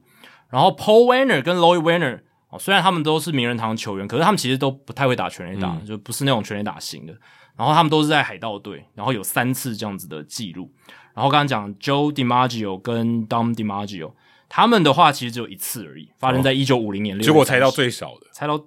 对啊，算是比较少的那有种零的吗？不会，没有，都有，都有，都有对对，所以这是最少，没错。然后像还有提到 Brad Boone 跟 Aaron Boone 有两次，当当时 Brad Boone 在这个亚特兰大勇士，然后 Aaron Boone 在红人队的时候有一次，然后后来 Brad Boone 到教室，Aaron Boone 还在红人，他们又发生了一次在同场的一个全垒打。那 Adrian Gonzalez 跟 Edgar Gonzalez 他们两个人都一起打过教士队，在零八零九年的时候，那两个人有两次同场开轰的记录。那最后呢是 Kyle Seager 跟 Corey Seager，呃大家可能会想说，诶，这一对兄弟党都在西区嘛，一个是国联西区，一个是美联西区，虽然是不同联可是盟，我从来没有印象他们有同场开轰过，哎对你没有印象嘛？而且你会你们真想的有吗？有有发生过，但只有一次。因为我想说，大家可能会觉得完全没有印象哎，这应该很大的事情哎。这两个人这么会轰，照理来说，如果有凑在一起比赛的话，应该蛮容易出现同场没全有垒打很，难呐、因为他们是不同联盟，但要对到很难的。都在西区嘛，至少比较没有啊，可多是机会安排每在一一起，每一年的那个会轮啊呐、，对区，就是两两个联盟的区对对战是不一样的。但同一个地理位置是几率比较高的吧？诶，没有，水手跟道奇没有，如果是道奇跟天使会，因为他们但会有水手跟道奇比赛的次数还蛮还蛮多的，我有查到。对，可是相较其他，如果跟天使或者他跟其他分区，其实应该不会差距太大，跟美联其他分区应该不会差距太大吧？对啦，但因为就是至少比比起说你跟呃，就比如说你在国联西区要跟美联东区，就很少机会凑在一起，对不对？嗯，我我记得应该是一样诶，欸因为他只要不是这种呃，我们讲世仇对决，他们刻意安排这种嗯附近的对决的话，你如果像你打假设呃道奇队打水手，应该跟道奇队打洋基应该频率差不多因为好像我记得，至少在二零二零年是有这个考量的。哦，因为二零二零年是那个啊，是就同一个区块对同一个区就是，那东区那时候他西区为了要减少这个减少旅旅程，对对对，对至少是有这一个，但是不知道，反应该正嗯只有二零二零年是这样，只有二零二零年是这样。那刚好也是在二零二零年八月十七号的时候，这一对兄弟党有同一场比赛开轰，哦，对，不大联然他盟对不然啊，他们要遇到可能要三年一次，对啊，因为之前都是所谓的每一年跨联盟比赛，比如说东区对到中区，啊东区对到西区，是有一个好是是平均分配的，对对对对对平均分配的，就是某一年是对到哪一区这样子。他们基本上就逻辑就是你对到同一个分区、同一个联盟、同一个分区最多要十九场，再接下来就是对到六场，同一个联盟不同分区，剩下的那几队对，剩下就是跨联盟的那个分，就是你可能那一年假设美联东对国联西，对对对，那这样的话就会对到，然后再就是剩下就是他们可能世仇对决，例如像可能洋基对大都会，每一年都会有这种比赛。对，就是会有一些分配。可是某种程度上，这个世仇也是因为他们在同一个地理位置嘛，呃，是不是？对，大部分是很少，基本上没有地理位置差很远的世仇，很难形成一个世，因为世仇就是因为不会啊。水手队的世仇就都都离很远，水手队没有世仇啊。对啊。可是他们就他们可能会安排打洛基队我，我说我说的世仇是那种真的世仇，就是小熊、红雀这种，那个红袜、洋基这种有历史脉络的。哦，没我，但我说他是跨联盟的，例如说小熊队白袜，他每一年也都会排哦哦，像或者大都会队洋基这种，他就是例外了，就对不所以不属于我刚刚说的那个范所以围。我会我我会有这个印象，就是因为这些球队他们在跨联盟特别常打，那是刻意的，那刚好又是在，但刚好地理位置都是在同一个区块嘛，都是在你看像洋基跟大都会都是在东区，白袜跟小熊是在中区，这很合理啊，因为他地理位置本来就这样分的啊、哦，对啊，所以合理上他们比较特特别排这么多，除了世仇的关系，某种程度上也是因为地理关系近比较好安排嘛。我觉得行程上是这样子啊，嗯，但水手应该没有。水手没嗯有，然水后手刚好，而且刚好，如果今年呃开欧西改继续打的话，他跟他弟弟对到的机会就很多。还有游击兵因跟为水手，手也没有什么，确实没有世仇，所以所也以他不会们刻他意们安排他们应该会排最近的，应该就是洛基。而且水手每年都是飞行里程最长的，所以这没确这没确实这没办法对啊吧、就是他们地理就是特别远，这个没办法。，对，所以 Corey Seager 跟 Kyle Seager 有一次的这个兄弟党通常开轰，然后其他刚才讲的就是 DiMaggio 也只有一次，那其他都多于一次这样子。啊其实历史上有很多这个兄弟同场开轰的啦，那这个大家可以去上网查一下，其实都查得到这样子。好，这个礼拜呢，Adam 一样要进行这个好书我来读的单元哦，就又不是人物我来讲，所哦以对又有读新的书。因为最近没有比赛嘛，比较花、比较长时间可以看书。那刚好最近商业周刊又寄给我一本公关书哦，所以我们在这边事前声明，这一本是公关书，嗯哦，就是他是送我们的啦，那我也没有拿收钱，这样就是送我这本书。这本书是一本新书，叫做《像冠军一样思考》啊，英文是《Changing Your Story》啊，有点像是呃改写你的故事的这种概念。它原原句是这样啦，所以像冠军一样思考跟这个原文是，我觉得是有一点差距的啊，因为它并没有提到什么 champion，也没有这种关键字，也没有写什么 winner 这样子。那这本书呢，它是比较讲这些心理素质相关的东西。那刚好我自己书架上有另外一本，这个书名的标题呢，跟它蛮对抗的。嗯哼，它刚才叫《像冠军一样思考》。对，那我有另外一本我之前带去美国，可是我一直没有读的，叫做《为什么赢家不思考》。哦，所以一个要你像冠军一样去想，但是一个是叫你不要想的意思吗？ 所以，所以我到底是要想还是不要想？还蛮矛盾的。呃，对啊，到底要想还是不要想？我要赢的话，我到底要想还是不要想？所以诶、我到底是要多想一点呢，还是我不要想？哎其实这两种说法，普遍上来讲，我都有听过，就是说，诶、你要把一件事情做好，你最好就是心无旁骛，就是不要太多一些杂念。但也有人说，诶、你要赢的话，你就是要把这个 game plan 设计的很好，你要做足功课这样子的感觉对，可是你说的都对，啊。其实两个都可以，就对了。其实两你这个说法很对，就是我接下来要讲的，就是大概这本两本书的差异，他们的取向不太一样。嗯那像冠军一样思考这一本书，它是一个英国的运动心理学家，他叫做 Bill Baswick。那因为他在英国的关系，那大部分的这个范例哦，它里面讲的这些人物故事，大部分是他客户啦。他客户呢很多都是足球员，所以里面很多的例子是足球。那棒球的这个内容就几乎没有，几乎没有。毕竟是英国，没办北法。冰是英国，但还是有，好，等一下会介绍到。然后它里面这些都是他的客户，所以你其实读起来有点像他的履历，啊，OK，对，每一个都是他的经手过的案例嘛。然后他有这个二十章，所以他二十章里面很多的故事主角都是他的客户。那里面唯一有提到的棒球的例子是这个电影《红粉联盟》，哦，大家应该有看过吧？汤姆汉克跟马丹娜演的，对对对，然后里面的这个主角叫 Toti，那他是一个就是里面的主力球员，他就当时就觉得啊，这个好多人来看哦，压力好大哦，我不想打了。还有跟家庭要顾、哦，，对，还有家庭要顾，他就跟总教练 Tom Hanks 说：“哎、我不，我我不想打，这压力太嗯大，这个我我承受不了，这太辛苦了。”嗯，那 Hanks 告诉他说：“啊，就是因为很辛苦，所以哎、不是每个人都有这个机会可以打比赛，哎，而且也正是因为他很辛苦，所以如果你做到了，你就是伟大的对球员。”所以他就利用这个例子，就是说啊，你不要去怕害怕面对挑挑战，战，对，那这是他的希望提供的这些运动员好的一个思维。那刚刚这一段故事，它其实放在击退焦虑、拥抱挑战的这个章节里面。那这本书它是把它分成二十个课，那我大概念一下，你就会知道说它大概在讲什么。其实，其实说真的，我坦白说，也不是要贬低这本书，其实如果你读这个目录哦，你大概可以知道他会讲什么东西。嗯，哦，因为很多老生常谈对，我们也会提的。嗯，例如说第一课叫做承担责任啊，勇于面对责任，找出你的动力啊，你为了什么而战嘛？改写你的故事，不设限，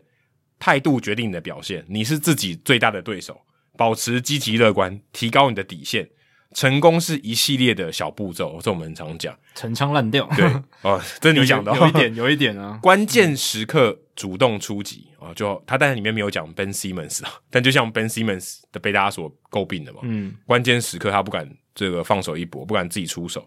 还有聚焦于过程啊，过程比结果更重要，还有自我控制是关键，你怎么有办法自律？再就是击退焦虑，再就是拒当受害者，还有建立互助的团队。我们刚才其实讲包文那个还蛮类似的，控制你的手背范围，知道你什么是可以控制的，做对的事，什么样的东西是对的，持续的去做，控制可控的因素啊，就是说哦，例如说，诶、你把球丢进好球袋，裁判要不要举手，不是你能控制的；对方要怎么打这个球，也不是你能控制的。把你该做的事情做好，这也常常被在在常常在讲嘛。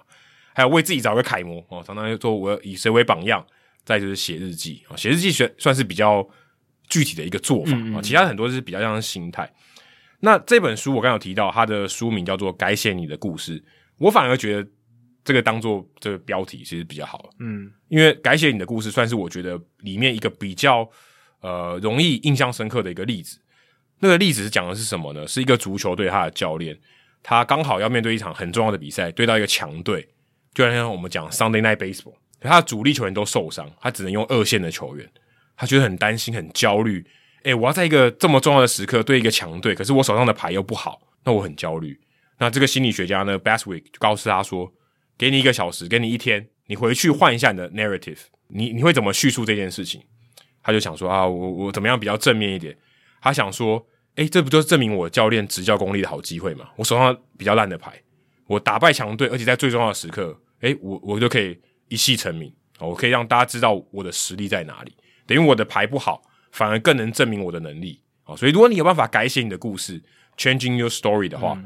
也许你会有不同样不一样的思考。而且他因为这样思考，哦，后来他的结果也是比较好的，就赢球了。所以他也许他透过这样的思考，真的可以帮助他赢球，也说不定。虽然不见得有呃直接的相关啦，你说搞不好他球员表现更好也是有可能。不过这本书我看完，我觉得比较偏心灵鸡汤啊啦，有点像上次子枫来跟我们讲的，很多时候他太简单了，太简化这些故事。他的就像像 Roy Hardy 的传记，它里面写非常多他的挣扎，很真实。可是你在这本很薄的书里面，一张一张的，你想要把这个故事讲的很具体、很立体，其实很困难，所以你变得很浓缩。好像就是只要做到他讲那件事，好像就成功了，感觉这样子吗？对，甚至有点觉得粗暴说，嗯我就做不到啊！你跟我讲他这么容易做得到， 嗯嗯嗯我还是做不到啊。嗯，那我觉得会有点可惜，就是那种感同身受的那种感觉不多，没不有办够法多。 resonate，就是对让人产生阅读的时候产生那种连结的感觉，但是他对于一般如果你可能没有在看运动的人，是哦，你想要知道运动员是怎么想，他们会遇到哪些困难？我觉得这本书还不错，是哦，至少它是相对比较容易易读的。嗯嗯，那如果对于像我这样体育迷、棒球迷啊，可能棒球例子太少，嗯，你希望知道一些特殊的情况，对你说讲到易普症，哎，这也没有，稍微可惜了一点。我觉得这个是这本书里面可能比较不够好的。再就是因为这个作者是运动心理师，所以很多时候变成是他的观点，这个运动员的观点相对比较少是，他不是用第一人称来叙述他自己的挣扎，所以也许他没有办法那么多第一手的。嗯他毕竟是已经是透过他已经讲出来的东西，他才把它写出来，嗯，或者他观察的东西，他毕毕竟不是第一人称去叙述这件事情。就是从旁的一个观察跟分析为主了，对，我觉得比较可嗯惜。再来还有一个，我们之前有聊到哦，这个什么运动基因啊，什么这些我们之前推荐过的书《无形资产、啊》，对，我都会看一下推荐人有谁。是，这本书也没有任何一个运动圈的人推荐，我觉得出版社要加油。嗯嗯，哦，毕竟真的它是运动相关的书籍了，必须说，对，我觉得这很重要。对啊我觉得这个很重要，因为先不说呃，你找的这些推荐人有多有说服力，但这些推荐人会知道这本书，然后他推荐给把好书推荐对给对对真的会可能跟他同同圈的对啊人。，那你没有这个，我觉得太可惜。他等于没有打到运动圈的人，对不对？你如果有找一个运动圈的人来推荐，哦他可能会分享，我、会在自己的社群讲这件事情。对，而且他而且他搞不好可以学到，对啊，而且里面有很多例子是可以分享给运动迷的嘛，因为里面有运动员的例子，对不对？都是对啊运动员的例 子，所以我觉得有点可惜，稍显可惜。我觉得有点可惜，而且嗯，应应该要有的。对对嗯，他当然有，对啊，他找的都是一些就媒体的，还有智商心理师，还有一个畅销作家。但我觉得可以多找一些运动圈的人。嗯，那另外一本这个为什么赢家不思考？刚才上一本叫《像冠军一样思考》， 对，为什么赢家不思考？他就有找叶军章，哎，这个就比较有 sense 咯。对，但是也只有一 个啦。哦，只有他这推荐个序就写他一个， 但啊但我觉得这样至少好一点。至少有序，哎，序对序算是蛮重视的一件事情对。对啊那刚刚我们提到，你刚刚听我讲那个目录哦，嗯你会觉得很多东西是他有一种心心理素质的培养，嗯嗯，就是他在低潮的时候他该怎么做，对对对很像这种准则，对有没对有对对，但是为什么《赢家不思考》这本书，他其实想要强调的是，当你在巅峰表现的时候，你就是 auto pilot，嗯你完全没在思考的。嗯哦，这个大家也常常听到嘛。嗯，你说他专注在场上的时候，陶景惠来访问的时候，他就有讲嘛，他什么都听不到。不用想什么球路什么，就丢就对了。你越想，你越不行；对对对你越想，你越失败；你越想，就像 Rick and Kill 一样，我投不进去。嗯他要强调就是这个。他在，尤其他用很多什么极限运动啊、跳伞啊、F1 赛车啊，他们那些他们做出最好表现的时候，他在当下完成的当下，他都不知道发生什么事。嗯，他没有想，就让他这样顺顺的出来，很像我们讲心流嘛。对对对，但它里面讲的可能就是 in the zone，它这本书的英文叫 in the zone，所以有点难翻译啦，就在那个它它它里面翻译成幻境，就你进入到最好的境界，极致的状态啊。极致状态。他说运动员会到这种到这种状态。那这本书的这个作者呢，叫做 Borling，Clyde Borling，嗯，他是一个记者，所以刚刚跟我刚刚讲的这个运动心理师，他写的角度又不一样，他的例子又更多很多。他想要强调一个观点，他拿好多的访问来强调这个观点。嗯，那他有很多是，就我刚才讲，像极限运动，很多那种在一瞬间他要做一些很危险、非常高危险度的事情的那些人，他们是怎么样去面对当下，他们的怎么准备？所以变成说，他之所以他可以心无旁骛、全神贯注，很多时候来自于他事前的准备。我们常常讲到意向训练嘛，很多优秀的球员，他就跟你讲说，我上场前我就先制定好一个 game plan。你刚才有提到，对，我有意向训练，我都知道什么时候该发生什么事，来的时候我就接招嘛，我也不用想了，我已经已经训练过 n 次了，他在他的肌肉里面了，他等于不在他脑， 已经融入到他肌肉身体的一部分的感觉。所以他就是接招，我都知道你会发生什么事，我就意向训练我都经过了，以我即便没有走过这条路，我没有走过，可我也想过要怎么走了，所以准备还是很重要，你是要准备的到顶尖的状态，你才能达到后面这个 autopilot 这种自动化的一个状态。，对，不然你可能会有很大的危险，你你的 autopilot 的程度不好的话， 对不对？那就做不好。对，对，所以就是一种有点像肌肉记忆去完成这些事情。那其实让我看到，我觉得想到《孙子兵法》里面有说到一句话：“胜者先胜而后求战，败者先战而后求胜。”意思就是说，你其实，在打这场比赛或者在表在做这些很困难的动作的时候，其实你已经赢了。你已经知道自己会做到了，这样对，就是你知道你都已经经历过，你只是把这东西完成，再 repeat 一遍。你这样不是上场去竞争，啊、你是已经赢了，嗯你才去执行这场，才执行执行这个动作而已。就他的心态或他的准备就已经 OK，他就上场就把他练习的成果拿出来而已，他就赢了。这可能就是我们平常白话文讲的一种赢家心态，就是这样子。对，所以他里面想要强调就是，哦，你虽然在那个幻境里面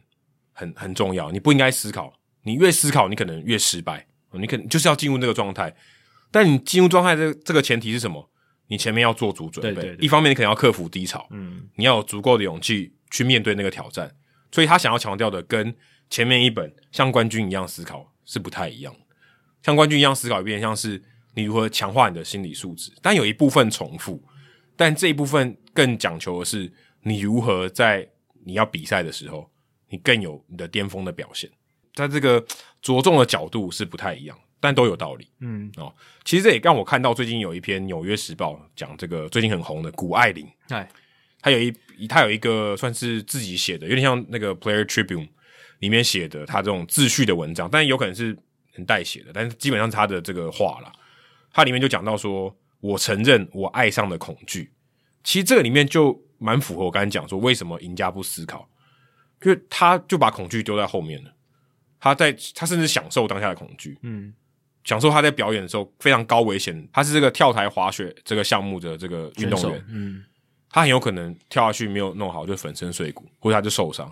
那恐惧是非常大的。嗯，可他怎么样克服这个恐惧？怎么样让他在当下的时候他什么都不想，甚至觉得恐惧是一个好朋友，嗯，让他的这个表演更好，对，更利用这个恐惧增加他的肾上腺素，表现得更好。怎么样去证明自己？所以这个也是他想要强调的。再就是他也会强调说，他怎么样去在之前做很多意向的训练，就是都蛮类似的对这些东西。所以其实看这一篇报道也会刚好都符合这两本书、哦，所以我觉得，嗯，这运动心理其实有蛮多是很相通的，可是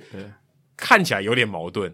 但事实上他讲的事情可能是不一样的事情。就是有一个先到后来的顺序啦，它不是同时发生的，，对，但是标题我觉得对书名都会让你有对点误导，会让有一些误会，好像说到底你要成为一个赢家，到底要思考还是不思考或？者说赢家跟冠军是不一 样啊的，也有赢可家能不思考，然后冠军是要思考。但这边感觉意思应该是一样，就应是该是赢一家样冠军是一样，但就是你如果要成为一个顶尖的运动员，或者是在各个领域某种程度上也是类似，你在各个领域要成为最顶尖，你要先做足了准备，那个 level 是非常高的，准备的水准是非常高，然后在真正实际表现的时候。你可能真的要心无旁骛，进入刚才所谓讲的心流，或者是幻境， 或者甚是至你你已经没有 autopilot 你已经没有感觉在竞争状态，对你就是把你该做的事情做完对，就结束了。因为那个准备是让你准备到说你要进行的事情，它在你的肌肉记忆里面，在你觉得很 routine 的感觉里面，嗯，当到这种地步，因为我们通常会做出像心流一样的事情，或者是你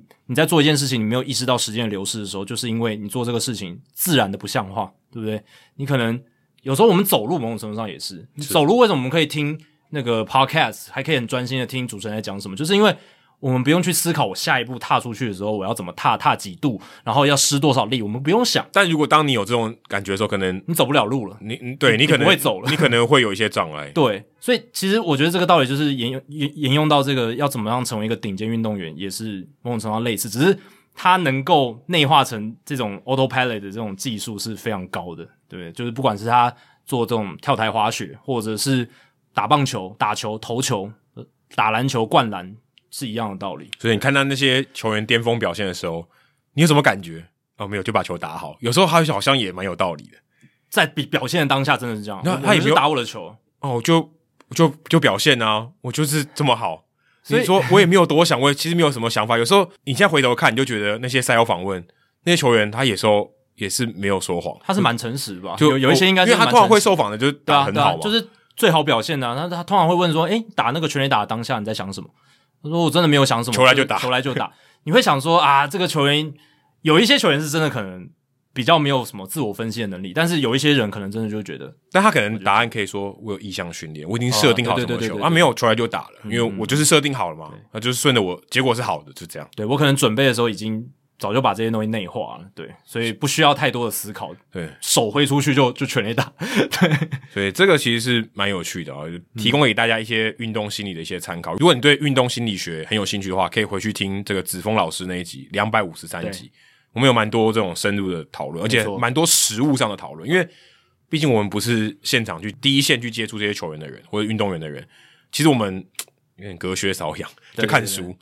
但是他们是第一第一线接触的人，所以我觉得他们有很多这个实物上的经验。你在这个那一集的访问，你可以听到蛮多的。对啊，跟大家想象的运动心理学，或者是大家平常看到的一些比较鸡汤类的文章，真的不一样。我们探讨的真的是非常非常实际，就是要怎么样去帮助球员，然后从过程去着手这些事情，这样子。对，想要看一个运动员挣扎，也可以去买《不完美的坠落》Roy Halladay 的这个专辑来哦看。没错没错没错哦，里面的挣扎可多的。对，好，接下来数据单元，我刚刚你聊到这个兄弟党打全垒打，对，Jody Maggio 有几支全垒打？好像五百多支吧，四百他多支，他没有，他好像才三百多，三，百多支因。为他生涯其实很短，但他巅峰太强，对吧、哦，所以他其实生涯的全垒打没有很多，是三百六十一而已。那所以他比 Nelson Cruz 还少，哎，对啊，少很多哇，少很多。对可啊是他比 Nelson Cruz 的名气大很多。哦，对，因为就是在那个年代，而且他的这个整整体的攻击真的太强了。那讲到哎 Nelson Cruz，他像他这样的球员应该超开心的，DH 要三十个球队都有，呃，工作机会增加，哎，对，而且他而且他变主力啊，他一定有球打。价码可以炒得更高一些，嗯追求他的人会更多。对，那这一集的数据单元就来聊一些老球员相关的话题。那我听到这个数据的时候，觉得真的蛮有趣的，也符合一些我们平常传统的一些印象。我其实很喜欢看到一些数据去印证到我们原本觉得是一回事的一个一种传棒球传统印象就，你们可能透过观察，对那些数据去验证你的观察。就会有一种满足感嘛，就说、哦、对我以前观察到这些现象，真的数据可以佐证这样子。那我们都知道，其实，在大联盟也是有这种辈分关系的嘛，就是像 Nelson Cruz 这样的球员，资历那么显赫，他也他也四百多轰了嘛，全垒打非常多的一个球员。那这种球员呢，即便他到生涯的尾声的时候，或者是他已经戒退，快要快要退休的阶段，其实球队的总教练还是不会把他摆在什么第八棒、第九棒，很少很少。所以胡金龙应该不会打第八棒，我觉得不可能，不可能打第八棒。这应该也是你看球的经验吧？你看那些，比如说很强的打者呃，Derek Jeter，最后一年其实他基本上产出非常差了，可是洋基队又把他摆到第九棒嘛，好像也没有。好像没有，就算有，可能也很少，场次也很少，对啊，所以这个数据今天要讲的就是来印证这件事情。那其实他的一个触发点是米格尔卡布瑞拉，米格尔卡布瑞拉他三十八岁了嘛，然后他去年其实成绩也打的真的不怎么样，一百三十场出赛，两成五六打击率，十五轰，七十五分打点，OPS 点七零一，上垒率三成一六，其实已经真的不太理想了，然后长打率点三八六也已经很糟了以。前这个三乘一六可能是他的打击率，嗯，然后上垒率可能是三乘八六，然后长打率有可能逼近点七零一哦，对不对？欸有可能有可能啊，有可能他巅峰的时候，有可能单月应该有， 对啊，单月应该有，对啊，所以现在只是往后退一步这样子就。是印刷的时候往前推一个。对对对，然后打击率变成两成五六，所以其实这个数据，如果你放眼整个大联盟三十支球队，这种数据基本上排不进前，就是三四棒很难吧，第二棒也打不到，应该不太可能对啊，不太可能。但是 Miguel Cabrera 他在去年球季老虎队，他打主要全部先发都是打第三棒或第四棒，他有三场不是打这两个棒次，但那个都是所谓的代打了，就不是说就是原本先发就安排那个棒次，因为我们看棒次都是看先发棒次嘛，那代打就不算。这个棒次顺序的问题，就主要都是看先发。所以米格卡布瑞拉他去年就完全都是打三四棒，那你会想说啊，这会不会是他们总教练比较传统啊什么？诶、去年老虎队总教练是谁 AJ Hinch AJ Hinch 走在大联盟最前端的，对不对？大家都说，诶、太空人队这过去十年来的革命跟他这个教练也很有关系。诶、嗯结果他去年带兵老虎队第一年，照理来说他是要嗯改造这支球队，让他年轻化，让他迎接一个新的时代。可是 Miguel Cabrera 这样资历的球员，他还是照他的辈分，把他摆在第三、第四棒。虽然你必须说老虎队去年也没有什么战绩压力，对，没错，可是 AJ Hinch 他还是很坚持的这个，算是棒球界的一种，算是一种传统吧，一种潜规则。你资历显赫的球员，你还是要把他摆在一个重要的位置，这样子。那我就有听到这个数据，就是说，诶、哎不管是三百轰俱乐部或者是五百轰俱乐部的成员，他其实在达到这样子那么好的生涯里程碑之后，他要被球队摆在后段棒次的几率，就是会大不大幅度的减少。像大联盟史上总共有一百五十二个三百轰俱乐部的成员，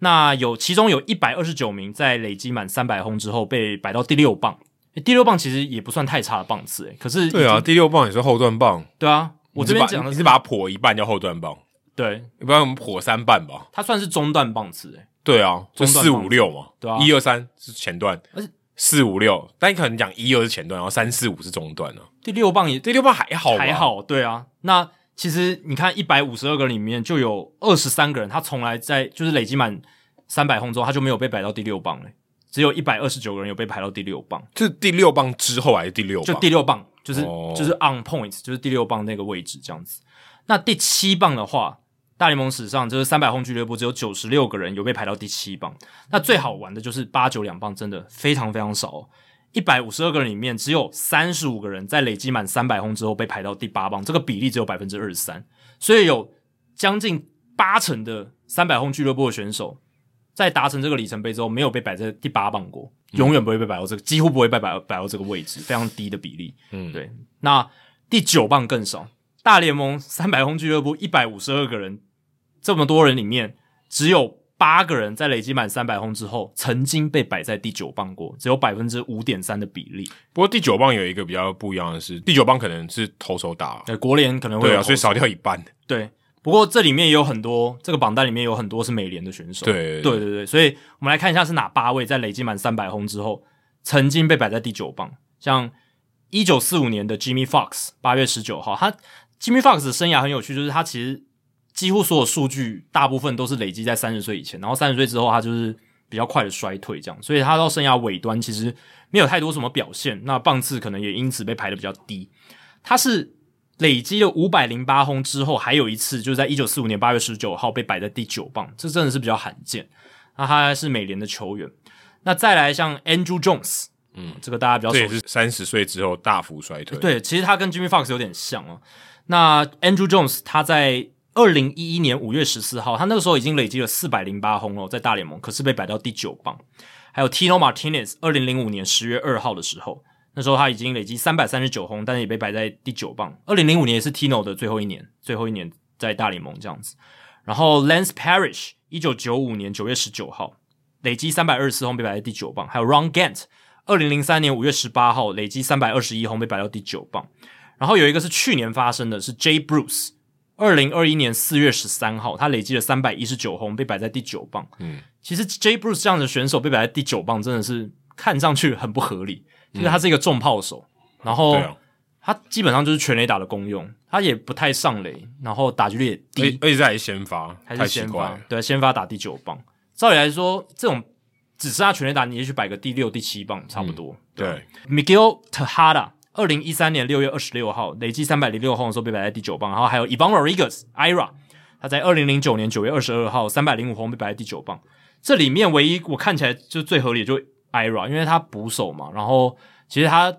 到生涯中后段他没有什么长打火力哦，所以在生涯的尾端，即便他已经累积了这样显赫的资历，捕手的身份，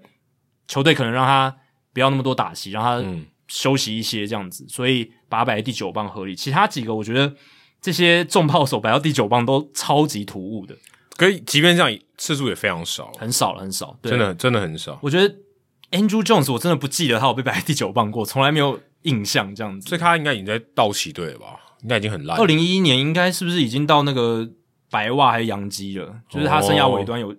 就是道奇队应该已经打完了，对吧、哦道奇队他零八年就去了，对吧、啊哦，OK 对吧、对吧、所以算是他生涯晚期，对吧、那五百轰俱乐部史上有二十八个人，那在五百轰俱乐部里面，这些比例又都更少，像五百轰俱乐部里面只有十七个人曾经在累积五百轰之后被摆到第六棒，然后只有十三个人在累积五百轰之后被摆到第七棒。而且五百轰俱乐部史上啊，只有一名打者在累积五百轰之后被摆在第八棒、欸，所以基本上你只要累积满五百轰，基本上就是不太可能被摆到第八或第九棒这个棒次。可其实蛮合理的啊，就是他如果他全垒打多，嗯至少他过去很多，是教练会觉得他有打点的能力啊。是垒上如果有累积跑者的时候，还有办法多一点，就至少还有办法把卤蛋送回来嘛。但有一些那种生涯已经到最尾声的，然后五百轰的打者，他可能打击实力真的已经很糟糕，你还是把他摆在第五、第六棒或者是三四棒。像米 a 卡布 a 他其实长打也也不算一个长城炮火打者，对啊，你说吧？长打率只有点三八八，六，可是他打点很多欸，他打点有七十五分打，但主要是因为他被摆在第三、第四棒。对，所以他可能认为说，如果把他摆在那个位置，他有办法打点回来。但这个有点因果关系，是他因为打第三棒才打点多打吗？点多，还是因为他打点能力好，所以他摆在第三棒？我觉得是应该是前者，应该是棒次的位置决定打点的数量，这样子，对吧、对，但也许有一些交互的关系。对，我觉得可能占比较大的关系还是在于总教练，或者说这个大联盟的休息室，或者是不管是哪一个休息室，棒球休息室，还是有这个不动你第的资四历棒，对你的辈辈分、你的累积的成就，会帮你在球队上占有一席之地。今天不管你的合约怎么样，不管你的薪水多少，你这些成绩跟资历会让你持续的可以在球队中打一个重要的位置。或者是他也不想让他打第九棒，你就干脆坐板凳好了。对啊，对他也很可能坐板凳了。啊因为如果你让 Miguel Cabrera 打到第八、第九棒，好像是一种羞辱，对不对？我不知道哎、我觉得还好，你觉得还好？我觉得还好，只是很怪而已、啊。很怪，因为像大联盟史上 就只有一名打者在累积满五百轰之后被摆到第八棒，也只有一名打者在累积五百轰之后被摆到第九棒。这两个人是同一个人，都是 Jimmy Fox，嗯，在一九四四跟一九四五年的时候，所以之后就再再也没有发生这件事情。所以 Albert Pujols 也从来没有被摆在第八棒，就是在累积五百轰之后啦，没有被摆在第八棒或第九棒。我说的是先发哦，先发的这个角色里面。对啊，不包他含代打基本上他如果在打天使队的时候，他也都是五六棒吧。对，再对烂、啊再烂都是摆到五六棒。他甚至在可能二零一九年以前，他打即第便四棒啊了对都打二三三四棒的，都是即便衰退很多了，天使队还是把他摆在中心棒我上。觉得应该有他的道理啊，应该有，不然如果你真的以数据的角度来看，其实摆把它摆在那里应该是没有任何道理的。，对，如果你不看打，假设你把把打点完全拿掉的话，应该是没有任何道理的。对我个人觉得道理所在就是讲的辈分、资历、成绩这些东西。然后你就想嘛，你如果是 AJ Hinch，你会怎么排 Miguel Cabrera？我会排他不上场。你会排你直接排他不上？对，啊，那这样因为他按照他这个成绩，如果都以数据来看，他搞不好比一个替补球员还差，嗯，或那者他万一可能，或者他的潜力他已经一定走下坡嘛。那我宁可找一个还在上坡的人，打的跟他差不多的。对，但有一个问题是，你看哦，如果 Miki 你今天一直把他摆在板凳席，他的队友搞不好会不爽诶、他就是说没有你总教练在干嘛？球迷会不爽，因为球迷买票经常看他，对，这也他是。是卖票的关键。但我觉得有一些队友也会觉得说，诶，你这个教练怎么会把这一个这么值得敬仰的人物摆在板凳上面？会会有一些声音出来吧？我可以想象到一些球员的访问，就是说我搞不太懂为什么会没有让这么重要的球员上场之类的。对啊，就是球员的之间的一些压力也有可能，对啊。但但也要看那个老将是不是真的很受欢迎。对，Miki 是一个例子啊，因为 Miki 他很受队友欢迎，然后对对对 Albert Pujols 也是也啊，是对，所以为什么 Albert p o s 我我会想到这一点，就是因为 Albert p o s 那时候就是被放冷板凳的时候，或者是他的出赛机会没有那么多的时候，其实其他队友也有帮他讲话。对他被他被这个释出的时候，也是有点、对啊就是大家有点不太开心。对，他就觉得说，呃大家甚至没有讲他打不好，大家某种程度上还是觉得他打很好的感嗯觉，就是说他对我们球队还是很重要什么的，对吧、所以还蛮有趣的，就是这些数据都表现出真的，当你累积在大联盟累积到一定的抗涨、一定的成绩之后。呃总教练是很难把你的棒次往下移动的，或者是他可能就相信他是一个有大心脏的打者，虽然思维悟饭告诉我们没有，对，呃有可能，因为我相信有些总教练还是这样想但他可能就是赢家啊，哦，他就是没办法关键时刻进入到那个状态，进入到那个比较容易进入那个他一定状态可以，嗯不然他怎么是五百轰的打者？嗯，只是肌肉的退化会不会让他进入到那个状态的时候表现水就准跟肌他肉的年记轻忆不一样 VS 肌肉退化，对他可能动作操控的还是一样，可是他的强度肌肉强度就到不到那可个。能就对，可能他的肌肉就没有以前那么好了。对对对，好，以上就是《h i t o 大联盟》第两百五十六集的全部内容。如果大家喜欢我们的节目的话，请记得千万不要推荐给你的朋友，因为这样做的话，你很快就变成朋友里面最懂大联盟那个人啊。但是你要赞助，嗯，你朋友没有听到《h i t o 大联盟》，大联盟知识就会越来越跟不上你。假设你有任何棒球相关的问题，我们的听众信箱也欢迎你随时来信，你可以在我们的节目叙述还有我们的官网 hito mlb.com 上面找到。还有别忘记到 Apple Podcast 还有 Spotify 给我们五星的评价还有留言回馈，让我们可以做得更好，也让那些还没有听过 Hito 大联盟的朋友可以更快速的认识我们。那如果你写的不错的话，我们也会在节目开头中念出来，分享给大家哦。好，今天的节目就到这里，谢谢大家，拜拜。拜拜。